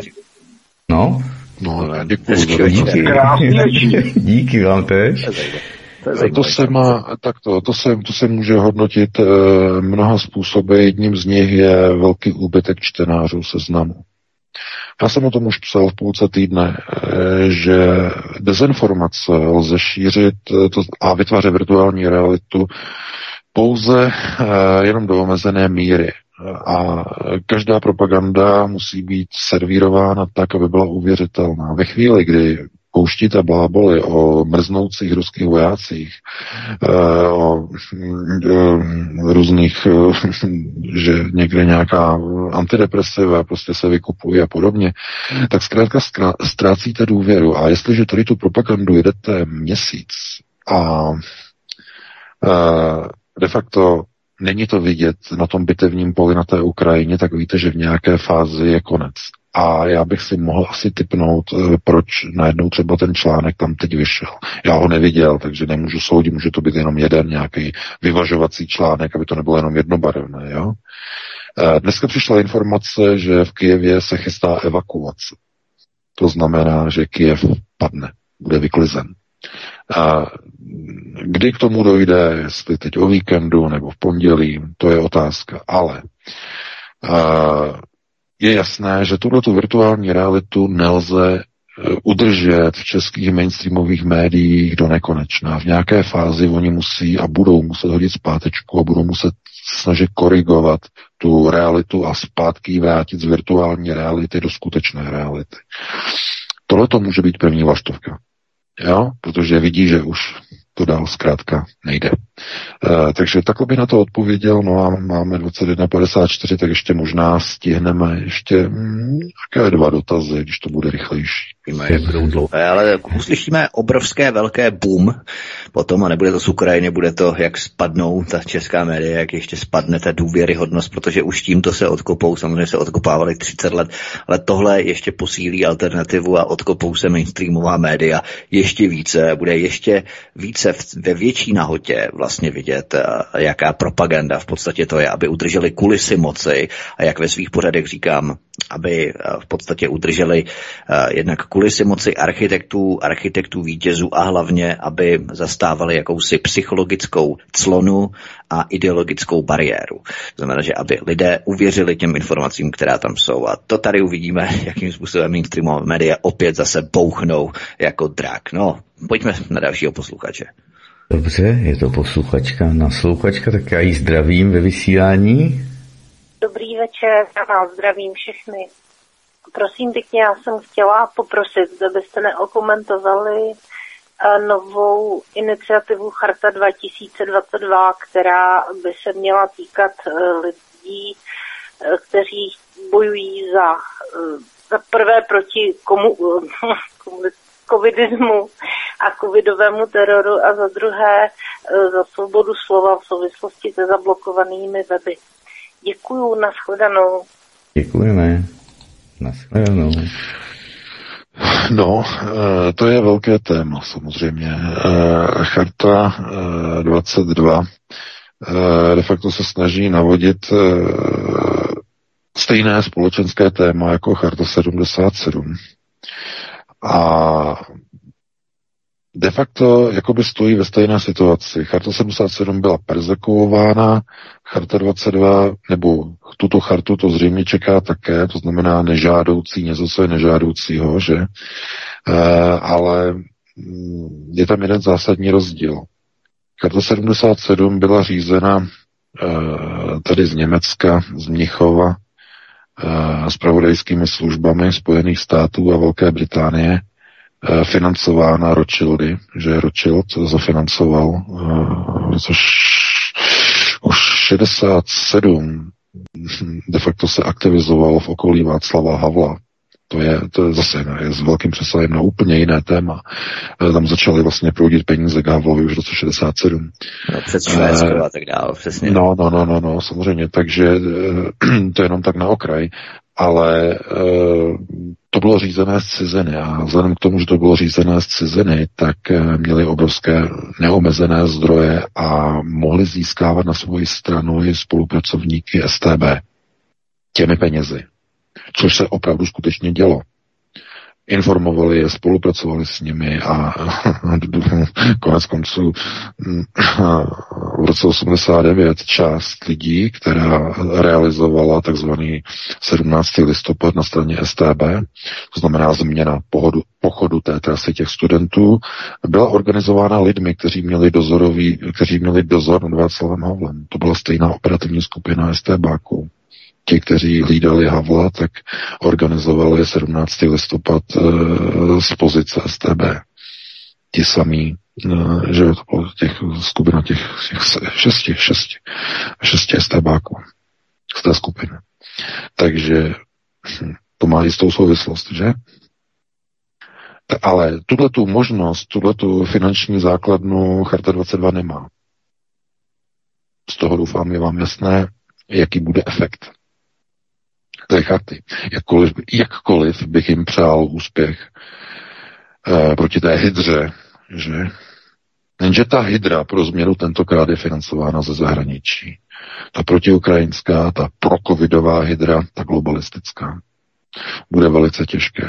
To je totiž úplně jiný boj. Názvy můžou být podobné, že Charta 77, Charta 22 podobné. E, myšlenky, ideje, teze můžou být totožné, že svoboda, ale to konceptuální pozadí je úplně odlišné. To se nedá vůbec srovnávat. Charta 77 měla za úkol připravit revoluci 89. To bylo to hlavní. Kádrovou základnu. A uh, Charta 2022 ta vlastně se snaží pouze o tu samotnou myšlenku, o tu realizaci. Že? To znamená takový ten normální, hm, správný, lidový, občanský e, proces, který není e, řízen nějak ze zahraničí, fondy a prostředky. Takže asi tak bych eh, na to odpověděl. Máme 21.59, to byla poslední otázka eh, a poslední odpověď, že předpokládám. No, já jsem ještě jednu paní vzal, jste říkal, že stihneme dva. Tak ještě zodpovíme, no, ještě zodpovíme. Tak ještě. Paní tam čeká, tak jo. řekli, že poslední, tak eh, vezmeme. Aby mě nepoplivala. Tak, dobrý večer, svobodný vysílač, můžete položit dotaz. Dobrý večer. Děkuji. Já bych se pana VK chtěla zeptat, co sleduje ministerstvo zdravotnictví novou vyhláškou, kdy vyhlásilo, že COVID-19 bude mít roli výjimečného onemocnění a že i zdraví lidé budou nadále zbytečně testovaní a sledovaní a je to v podstatě i z rozpora, je to v rozporu s tím, co prezentuje ECDC a tak dále, že by to mělo být naopak COVID prohlášen jako banální onemocnění. Tak to pan Válek sleduje, ta vyhláška nějak na tom pracovali minulý týden, mm-hmm. zjistila, proč teda máme být papeštější než papež i v tomhle. Děkuji, Yes, budu poslouchat. Děkuji, děkuji za dotaz. No, na otázku, co tím sledují, je jednoduchá dvě slova. Total control. Totální kontrola, totální ovládání. To je přesně ten důvod. Proto oni potřebovali schválit ten uh, zákon o výjimečném stavu, nebo jak se to tam u vás jmenuje, ten nový zákon, Uh, protože... Pandemický zákon. Mm-hmm. Pandemický zákon, že pandemický, ano. Proto ho potřebovali. Zmocňovací zákon, jako Führerův zmocňovací zákon z roku 33 potřebovali stejný. A jakmile ho mají, tak vidíte, už se aktivizují. Jakmile mají zmocňovák, tak už se aktivizuje minister zdravotnictví a covid a bude se testovat i zdraví lidé, totální kontrola lidí. Budou to mít v občankách, v digitálních průkazech, tohle to všechno. Ty si se nebyl kontrolovat, ty seš, seš terorista. A vidíte, a zavádí se to kde? V zemi, kde je svoboda, v zemi nad Mahrálem, že? Kde musí být lidé pod kontrolou. Protože že jo, v zemi, která je jejich, není možné, aby byli lidé bez kontroly. Musí být maximální kontrola. To je kapitol, že Mahrál je kapitol. Je to hlavní město, že jejich na ob, sice na odvrácené straně, ale ne na, jako na odvrácené, ale na té nejdůležitější straně. Ta odvrácená strana je důležitější než ta přivrácená. To je důležité, že? Jeruzalém a Praha. E, protože proč? No, okultní procesy řízení. Z tohoto důvodu. Proto ani Miloši Zemanovi není teď dovoleno, že e, u těch plačníkových sloupů se přiklánět směrem na východ, protože není dovoleno. Teď se vyvažuje směrem na západ k hazarským ve stylu a ve vztahu k Ukrajině. Takže to je tady s tím přesahem. No, to je poslední odpověď na poslední otázku. Dneska teda jsme to měli kratší, protože jsme měli ty technické problémy. Doufám, že se příště opět uslyšíme. A e, já teda doufám, že se vám to líbilo, aspoň když to bylo teda ve zkráceném e, formátu. E, Vítek tam nahraje potom tu plnou verzi, protože lidé se stěžovali, že na YouTube nebo kde to poslouchají, že to neslyšeli, nějakou část našich odpovědí, analýz. No a já se loučím s tebou Vítku, s tebou Martine, se všemi našimi posluchači a uslyšíme se opět za týden od 19.30 a probereme aktuální témata z domova i ze světa. Vy si užijete víkend, že jo, potom půjdete do práce zase e, další týden a tak pořád dokola, že jo, pořád dokola si říkáte a pak si říkáte, a kdy už budeme v důchodu konečně, že jo, kdy budete v důchodu. Já vám všem přeju, abyste se těch důchodů dožili že to přeju i sobě, ale především všem lidem, kteří žijí v prostoru, v prostředí mezi lidmi, kteří jsou sfašizováni.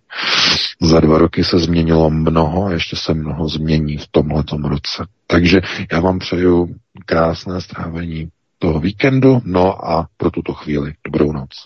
Jak se říkal dříve, mládí v prčicích, já to trošku upravím a do důchodu ještě daleko, ale vidíme, jak mnozí mají do důchodu daleko, někteří blíže. Nicméně Já věřím, že Martinem se ti nahrálo všechno do toho streamu, protože v podstatě ty to budeš tahat eh, v rámci studiového mixpultu, takže tam to bude snad v pořádku, až za chvíli nahrajeme na Odyssey. Já se s vámi tady loučím také, milí posluchači, s tebou VK, moc děkuju. Mně se, mně se hezky, stejně tak tobě, Martine, zdravím a přeju hezký večer, hezký víkend a vám, milí posluchači, děkuji za poslech, za registraci na kanál Odyssey, eh, který se neregistruje, pardon, neregistruje, který se necenzuruje, jak se vyjádřil jeho výkonný ředitel, což je skvělé. Stejně jako Elon Musk, eh, mimochodem na Twitteru před několika týdny také se nechal slyšet, eh, protože po něm chtěli, aby blokoval ruské televize na jeho satelitních soustavách, které provozuje.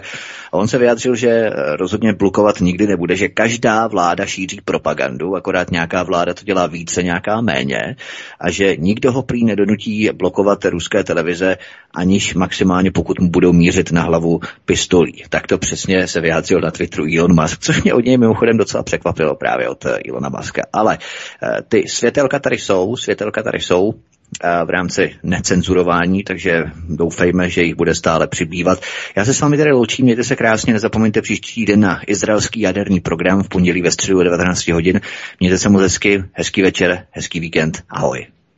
Taktéž, taktéž, taktéž. A jenom poděkujeme a Jirka nachystám zpáteční párty. Prosíme, pomožte nám s propagací kanálu Studia Tapin Rádio Svobodného vysílače CS. Pokud se vám tento nebo jiné pořady na tomto kanále líbí, klikněte na vaší obrazovce na tlačítko s nápisem Sdílet a vyberte sociální síť, na kterou pořád sdílíte. Jde o pouhých pár desítek sekund vašeho času. Děkujeme.